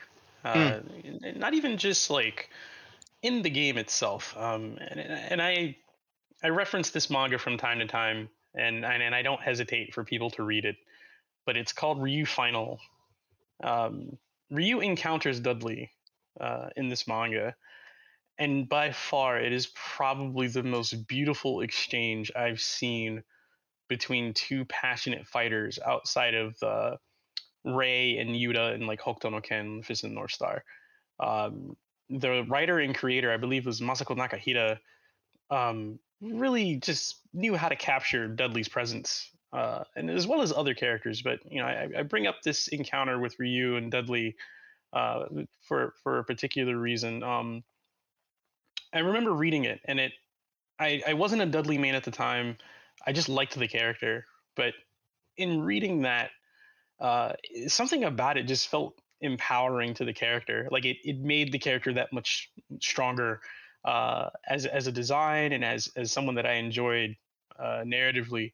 And I and I feel like uh, it makes you want to have more Dudleys. You know, not to say anything against a Balrog because you know he's an interesting character. He's an iconic character, but uh, you know Dudley was a breath of fresh air, and you know Dudley hasn't happened since that. You know. Um, so it would be nice to uh, see more characters that that fit that sort of uh, sensibility. And uh, you know, like I said, I will always say this. You know, if there's every ever any manga that anyone wants to read that is about Street Fighter Three characters and Alpha characters, um, Ryu Final. It's it's it's the closest you're gonna get to a Third Strike or an Alpha anime outside of the one that came out. Uh, but yeah, if you want to really see Dudley be Dudley, the most Dudleyest of Dudley, uh, definitely read that manga. It's it's incredible. Mm, I just want to say one more thing very quickly as well. Like Dudley as well, he is very much like officially noted down as a Jamaican English like champion, and he is someone else who's based on another, you know, Jamaican English champion. It's Chris Eubanks, Chris Eubanks Senior, but he also has a son in Chris Eubanks Jr., who's also another incredibly accomplished fighter. And I think that um having people you know very much rooted in the real world it's just amazing just because like you have these people who you can very much see the parallels to and then you get to see them see a version of them and their sensibilities and their personalities existing in a fictional world and like it, it's inspiring in a sense right? Because it's like you get to see parts of like what it is that like, you feel that you are. That's what I was talking about earlier what's the thing that um, again Martin Obama said like we play characters because like they represent like parts of us. Like not only just because oh we think that they look cool that's another thing which we love like aesthetically which is also very cool cool and important and you know very very deep on many levels as well but yeah having someone who is what you are represented on screen in a positive light it's something that's important for everybody and i think that everyone should get to experience this and i hope that people do yeah Absolutely. Yeah, definitely. Uh, did um did Sean want to talk about the cars? I, I was just uh, I was going down the rabbit hole of how detailed Dudley's character is, um, and I I discovered that um, his Jaguar or, or uh, Jaguar, if you prefer, that's how the, they say it. Uh, the the the red one is is named Elena. It's actually, uh, and there's the the um, AJ mentioned that two of the cars. Um, pull pull up based on wh- which side of it is, but apparently they're based on real cars. Uh, and I was saying that, that that might sound like not a big deal, but I actually I actually think that that kind of attention to detail grounds characters, kind of like what AJ was talking about. These, this isn't a made up character. It's not a fantasy. Like there's things that are goofy about him because he's in a, a game that's really bombastic and over the top, like Street Fighter. But uh, I don't know, having real cars and his stage being um, actually in in London and him being based off of a real fighter and having like these kind of details flesh out characters in a way that um, I think makes it easier for us to connect to them as a as a believable like well-rounded character. Like the fact that he likes he likes gardening and, and pottery like they they thought this this out. He has a whole backstory. He, they didn't need to do that. He's a fighting game character. Um like he I, I think there's a like he he has background characters that come up when he comes on screen and, and whatnot. I think he doesn't he um when, when he when he wins doesn't he get like fly away or something or isn't? Yes. Yeah, yeah he yeah. either flies away or his butler brings him tea. Yeah, yeah he's, his, his, butler brings him tea from a helicopter, and and you can see the yeah you can see the uh, the animation of the character. I forget the butler's name, but like he has like a really cool uh, like mustache and like hairstyle. And he's he's holding like a pot of tea and, and some cups, and he's like, "Would you like some tea, sir?" Like after you just bad somebody, it's hilarious. Yeah, it's great. Well, and I, I found a, a, a, screen from I think it's from one of his endings where he's talking about Elena, the car, and he's like, and it says like you know what an orchestral sound, the symphony of the engine, the soprano of the steering, and uh, it, it really like it's like again, like, there's a lot of thought put into. They just give him a, a fancy Jaguar. Like they they spent a lot of time fleshing out the, the reality of this character, and I I I feel like that's that's so important. Like so many, I I don't want to go off too much on a tangent about character design, but we are talking about characters. I think me and Richmond were talking about this as to like why a lot of modern games that have a, a large cast of characters, like why do some of the characters not really land? You know, like um, a lot of the squad based shooters that are out there. Um, not that not that I think that they're the designs are necessarily bad, but like I, I, if you put a gun to my head, I could barely tell you what the characters are in Valorant, hmm. um, or you know, or like to be honest with you, some of the ones in uh, like you know the League of Legends or the whatever. Like it, again, not to say that people that like those can't like them or that they're not. Uh, there aren't a lot of artists that put a lot of effort, but I think you, this is when we talk about where like the the ingredients and the uh, the the the thing is underneath how you build stuff. I, I, have we Richmond have we told this story before about like um, Paul Hudson's class at SCAD where you had to like basically build a cat from the ground up, like like oh, muscles and everything. Yeah. Yeah. What's that? I, I don't think we. Um, I don't think we've directly mentioned. We've definitely mentioned Paul just because he was such a legendary professor for, for all of us. But please get into it. Well, also, I, I um I only experienced the secondhand because I was never actually in his class, but many many of my friends were. So I'm gonna brush over it, and then I will let any like Richmond, you can jump in. But basically, we had this excellent professor uh, in sequential art at SCAD where we went to college, uh, me, Richmond, and, and James, uh, and there was a, a, a class that was well known where again I wasn't in the class, but my understanding was that you had to sculpt a cat and you you built everything from the ground up. Like you learned about anatomy you built a skeleton you layered the like the actual muscle fibers before you then actually finished sculpting sculpting the cat. And like that and in terms of looking at like paul hudson the, the professor like some of his work out there i think he did work for like nasa and north face and if you look him up you can see he's got some really amazing art that just jumps out at you. But but I, I, to me it was always a story that relates to like just because you can't see a detail doesn't mean that it is important in crafting a real believable character or a real believable form. Uh, a lot of like what I've seen with people that are getting into art is you can't just copy something. You have to learn the 3D element of the the object. Like you have to you have to understand something fully so that you can re-represent it or that you can synthesize a new design and riff on it and i don't know i just i think this is actually a good example especially within uh, street fighter where they spent the time to like it wasn't just throwing in a character or wasn't just like oh we had this fun idea of a whatever let's make this archetype they they spent a lot of time basing it off of real people adding real cars adding a, a backstory g- giving um giving the character depth and i think it's is to say that you still feel those things even if you don't know any of the things that we're talking about. So I don't know. I always thought it, that's that that story always comes back to me around the, the Paul Hudson thing around a very clear evidence of how how do you sculpt a real looking cat? It's like well, literally build a you know cat from the ground up. The details matter. So yeah, even the guts, he would like t- teach you how to where to put the organs, just so you knew they were there. You couldn't see it. Um, you know, no one has X-ray vision, but you could see how it would displace the muscles that would go on top of it, it would actually still inform the final shape that you get. Um, so yeah, it's perfect, perfect analog to this. Yeah, absolutely. I, I just want to add, uh, you're talking about all these references in in Dudley. Uh, another one, a fun one. Um, so one of his iconic moves, uh, special moves, is the cross counter you know, like uh, uh, as AJ described, where he takes a hit, but then he, he trades one with you. Um, I think I'm pretty sure that was inspired by uh, Ashita no Joe, a very very classic uh, comic, um, and also a, a, great anime too. Um, and uh, the main character in that, his uh, one of his specialties was the cross counter. He was a really like a tough as nails boxer, and he, he was just willing to, to trade with people because he, he was he was sure that he would hit you back even harder. It, it was a worthwhile exchange for him. Um, and it's interesting that they would put that into the character, right? They, they, they'll, um, in addition to being based on um, uh, this this amazing real life uh, Brit- British boxer, they also brought in this uh, element from uh, you know manga that might have been um, to familiarize him uh, with with uh, fans in Japan. Probably would have caught that reference. It, it's mm-hmm. building a character is like. Um, I, I think it's, it's like cooking, right? Like you, you can't just throw a bunch of stuff together. It has to actually like fit, you know?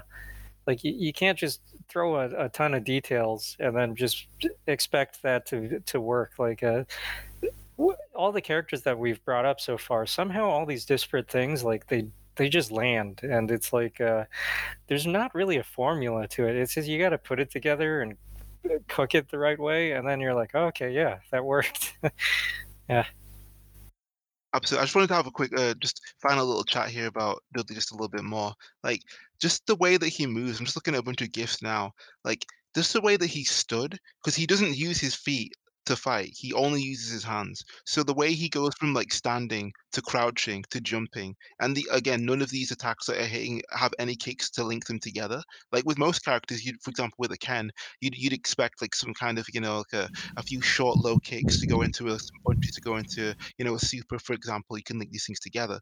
But a lot of people they wouldn't expect this guy to just not be kicking it at all. So just seeing him go up, jump, punch, punch, punch, punch, go down, punch, punch, punch. Like just seeing him mix these things together is amazing. But on top of all of that, anyway, and how good and how smooth those transitions are, his own super moves as well. I've just been watching these. I'm gonna have to send in some gifs or some images or something. But he, they are just so um, kinetic. They're so full of energy. They're so full of this like dynamite power that he has in his hands. He has one super in Street Fighter 4 where it lifts the character like multiple feet off the ground uh, in like a final punch. It's very much like um it's like Ryu Shin-Shoryuken in a sense, where it's like a like a one, two, hit, three hit type of thing.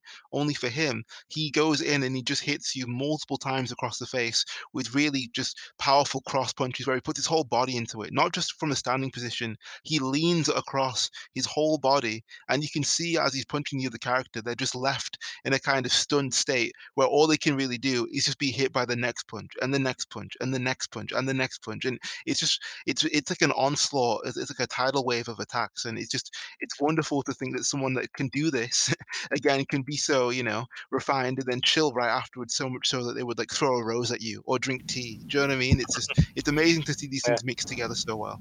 Yeah. yeah.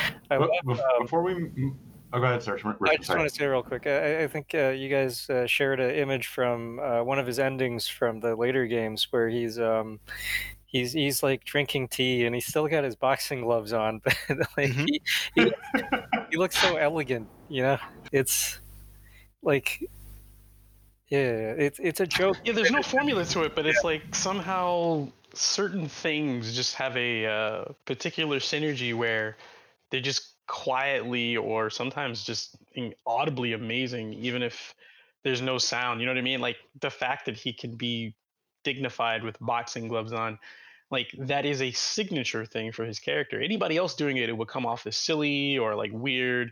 But with Dudley, it's a very specific feeling where you're just like, no, that makes sense. That is the character. You, you don't question it at all. He drinks the tea, like the the the finishing animation where he catches his jacket. Like you don't even question how he's doing all that with a glove on. It just works. Oh, I love that animation. The the the cloth there, the way it whips mm-hmm. around, it's amazing. It's exquisite. Yeah. It has a certain kind of like kinetic energy to it, where obviously you know you can almost hear the kind of fabric in the air, like whoomph, you can kind of imagine yeah. it, like yeah. yeah. Yeah. and before we move on from Dudley, I also wanted to mention. So we mentioned the thing when we were talking about Children of the Atom about the this this kind of like audio identity of fighting games that was kind of getting introduced yes. in. Yeah. And Dudley is one of the ones where this whole time we're talking about him, I can just hear what his moves oh, sound oh, yeah. like. Um, like I don't know, I, I I feel like we need to talk about like his like his sound identity is so strong. Yeah. Absolutely. Yeah. Um, every everything about all of the hits that he has, uh, even his voice acting, uh, Francis voice actor uh, Francis Diakowsky uh, did an amazing job in turning this character into like such a uh, iconic, uh, you know, sonic representation. Um, but yeah, like just the sound design of like when he's moving, you know, all of his hits, you know, all of his attacks. Um, there's something really gratifying when you hear all of his supers. Like competitively, one may be better than the other, that's fine. But just landing rocket uppercut, something about the timing of those three sequences of like spinning punches, like there's something about the timing of like one, two, the end, and it just like that spinning, like it's like they took aspects of the Shoryureppa and the Shoryuken aesthetically and said, well, how do we make this the most beautiful looking thing ever? and they did it you know like like something about that wind up of the the one the first uppercut spin and then the second uppercut spin and then he leans down so low it's almost like a hairpin uppercut you know mm-hmm. like like he's so low to the ground he's like gathering all the energy that he can and he just leaps up and it's like okay you when you hear it you're like well it can't look that different but all of his posing is so different from ryu and ken that it has such a particular composition and aesthetic to it that is so beautiful uh, that it actually rivals the inspirations. You know, like Shoryureppa looks great, Shoryuken looks great, but Rocket Uppercut, like it just there's something about the sounds that you hear, the rhythm of those sounds, you know, and the fact that when you mash the buttons, you get those extra hits depending on what game it is. Like it gets you involved in it, so you feel it even more. Um, you know, even down to uh, just the way that the cross counter sounds, like you know, of him getting hit, and then the quickness of that that second hit that he hits you with. Um, everything's just dignified. Even when he gut checks you like four to six times, like the sound that he makes when he's gut punching you, it, it just sounds dignified. Like you you almost are like honored to be gut checked by such a gentleman. you know? Definitely. Um, yeah, like just everything about his movements and the sounds that they were created for uh, his attacks It's just it, it's so fitting Absolutely. And then one other yeah. thing as well that really does just mesh and just wrap all of this up as we're about to do, like his theme, like uh, "You Blow My Mind" from Street Fighter Three Third Strike. Again, I really would advise anyone to just to, to Google this when we're when we're finished. Perhaps we'll have to put out like a, a little list in the tweets when we when we finish that up. But yeah, like it's such a beautiful piece of music. It has such a snazzy and snappy, upbeat vibe to it. It sounds like a summer's day like an like an afternoon. Do you know what I mean? Like sitting out, relaxing outside, like chilling out, and just you know having a really nice, just beautiful day. That's what it, that's what the music feels like to me. It feels like I'm sat out in the park with my friends. Like it's just it's such a really nice and upbeat, bouncy track that really has a beautiful melody to it as well. I think everyone should have it, should give it a try. Yeah. Fun fact that I'm going to add to what you're saying is mm-hmm. that is my Wednesday theme uh, nice. That actually gets me through the week. Um, every Wednesday morning, I play that when I'm getting ready for work, and it just mm. it puts me in the mindset of, hey man, you're almost to the weekend. Like like we're here. We just got to get through the next couple of days, and it puts me in a better mood. Uh, I actually was like actually including some other people. Some other people started getting into it, and they were like, "Yeah, man, this mm. is the Wednesday theme now for my life." And these people don't play Street Fighter. They don't play fighting games. They're just like, "This is great music." It's just it good. yeah. Uh, a good feeling, you know. So I just wanted to add that. Like, it's really good, man. You should, if you've never heard it, definitely listen to them. It's so good. I think shall we um, just wrap wrap stuff up then? I'm, I'm, mm-hmm. I'm cool with that. Does anyone does anyone want to does anyone want to mention any of the characters before we do? I mean, I, um, I, I have many I want to mention, but I think like it's better to just have a second, a second part. Okay, yeah, think, okay, cool. We'll, yeah, we'll, we'll do a part two. Yeah, yeah. Or a multi. Yeah, it could just be, yeah, it could just be a regular series yeah, we do from time to time. Fun to come mm. back to. Yeah, definitely. Yep. All right. Um, to all our listeners, thank you. Uh, if, if you made it this far, thank you very much for uh, spending spending some time with us. Um, it's always a pleasure to record with y'all. Um, yeah, so um, my name's Richmond. I'm, I'm the host of uh, the Art Eater podcast. I also run uh, the website. You can uh, visit us at www.art-eater.com. Um, so I, I, post a lot of long form writing about uh, video games and you know comics and anime and movies and stuff on there. Uh, mostly video games. Uh, that's that's the industry I work in. Um, so and and I just love video games. So it comes back to that a lot. But uh, really, we can talk about anything um, yeah, so uh, if you enjoyed this podcast, um, you can check uh, out our uh, other older podcasts. Um, hopefully, we're on whatever platform you like listening to. You know, we're on Spotify, on Apple, Stitcher. Um, if we're not on, uh, if we missed one, uh, let us know. Just send us a message on Twitter. Uh, you can follow us on Twitter at Art Eater Podcast. That's um, A R T E A T E R P O D C A S T, Art Eater Podcast. Uh, if you want to keep up with the latest podcasts, that's the best place to um, keep up to date. We'll uh, always uh, send out news on when uh, the latest one goes out uh, through through Twitter. Um, all right, and uh, yeah, if you want to follow me, um, I'm I'm on Twitter at Richmond Lee. That's R I C H M O N D underscore L E E. Um, I'm I'm on there way too much. Just shoot me a line, and uh, you'll you'll probably get a response. Um, yeah. So uh, everyone else, uh, please uh, let let the listeners know how they can uh, uh, follow along, and you know maybe mention if you're if you're up to anything anything cool that that that that you know people might want to know about. Um, yeah. All right. well, this is James Stanley. I am the resident fighting game guy, I guess, for uh, Art Eater. Um, I also uh, do comics and storyboard work. I'm also the creator of uh, my own original uh, project called Part Time Shuffle. Uh, right now, I've been putting together a graphic novel for the first couple of issues. Um, I'm actually editing that as we speak. Uh, and I'm actually working on something else uh, but I don't want to talk about that necessarily too much right now. But it is definitely something that is a interactive experience for people to play eventually. Um, but you can find updates on all of these things on my Twitter, which is b w e f y underscore k u n o c h i. That's beefy kunoichi. Um, I've been posting a lot of fan art recently. I don't know where this confidence is coming from, but uh, I've been posting a lot of uh, like fighting game fan art. So uh, if you're into that, that's cool. And if you're into uh, things that influence me and uh, things that I'm putting that type of energy into the projects I'm working on, you can follow me there. And uh, like I said, you know, I usually retweet a lot of art eater stuff as well. So yeah, that's me. Uh, I guess uh, I'll go. So uh, I'm John Borsky. Uh, you can, of course, uh, find me on Twitter at Daborsk, uh, D A B O R S K. as always, I'm always here. I edit the podcast. I put it out and stuff like that.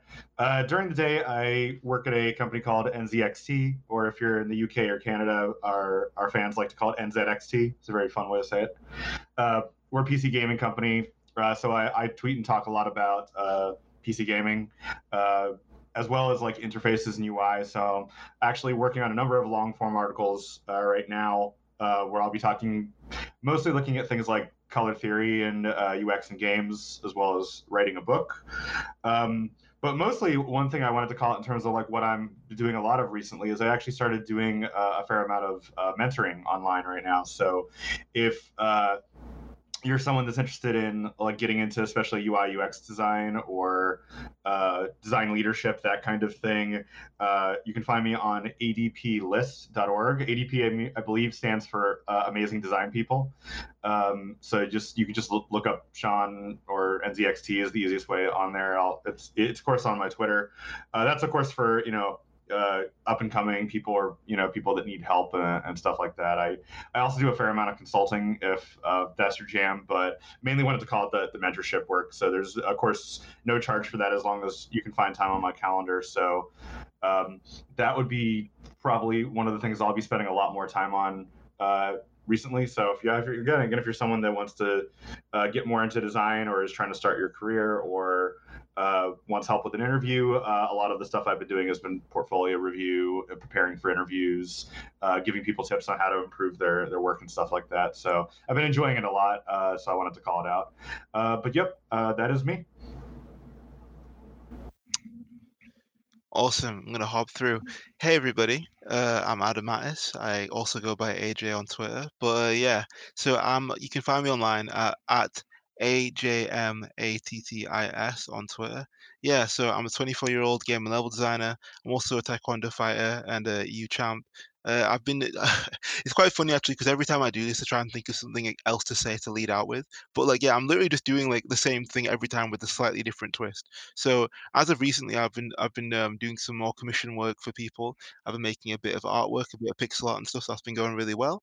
I've also been uh, working on some other ideas. I've started doing a little bit of like music writing as well with some new friends, which have uh, which have uh, you know just sort of sprung up as of lately. So that's been going really well too.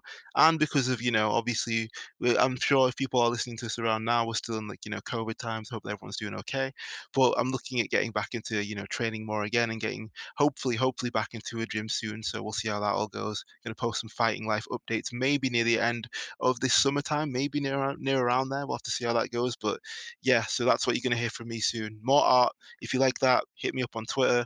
I'll be um, retweeting and posting a lot of other people's good stuff as well, some my own again soon. And yeah, we'll have to see how everything else goes. I want to see more people coming through because I already have. It's been kind of wild actually. Like some people come through and say hello, and I'm like, oh hi, you from the podcast? And like, yeah, and I'm like, oh, that's really cool. Thanks. Like, yeah, it, it's nice. So yeah, I just want to say thanks again for that. And yeah, hope everyone else has a really beautiful day, night, evening, everything. Take care. All right. Stay safe, everyone. Yeah, catch you all later. Yep. Everyone, take care. Bye. Bye.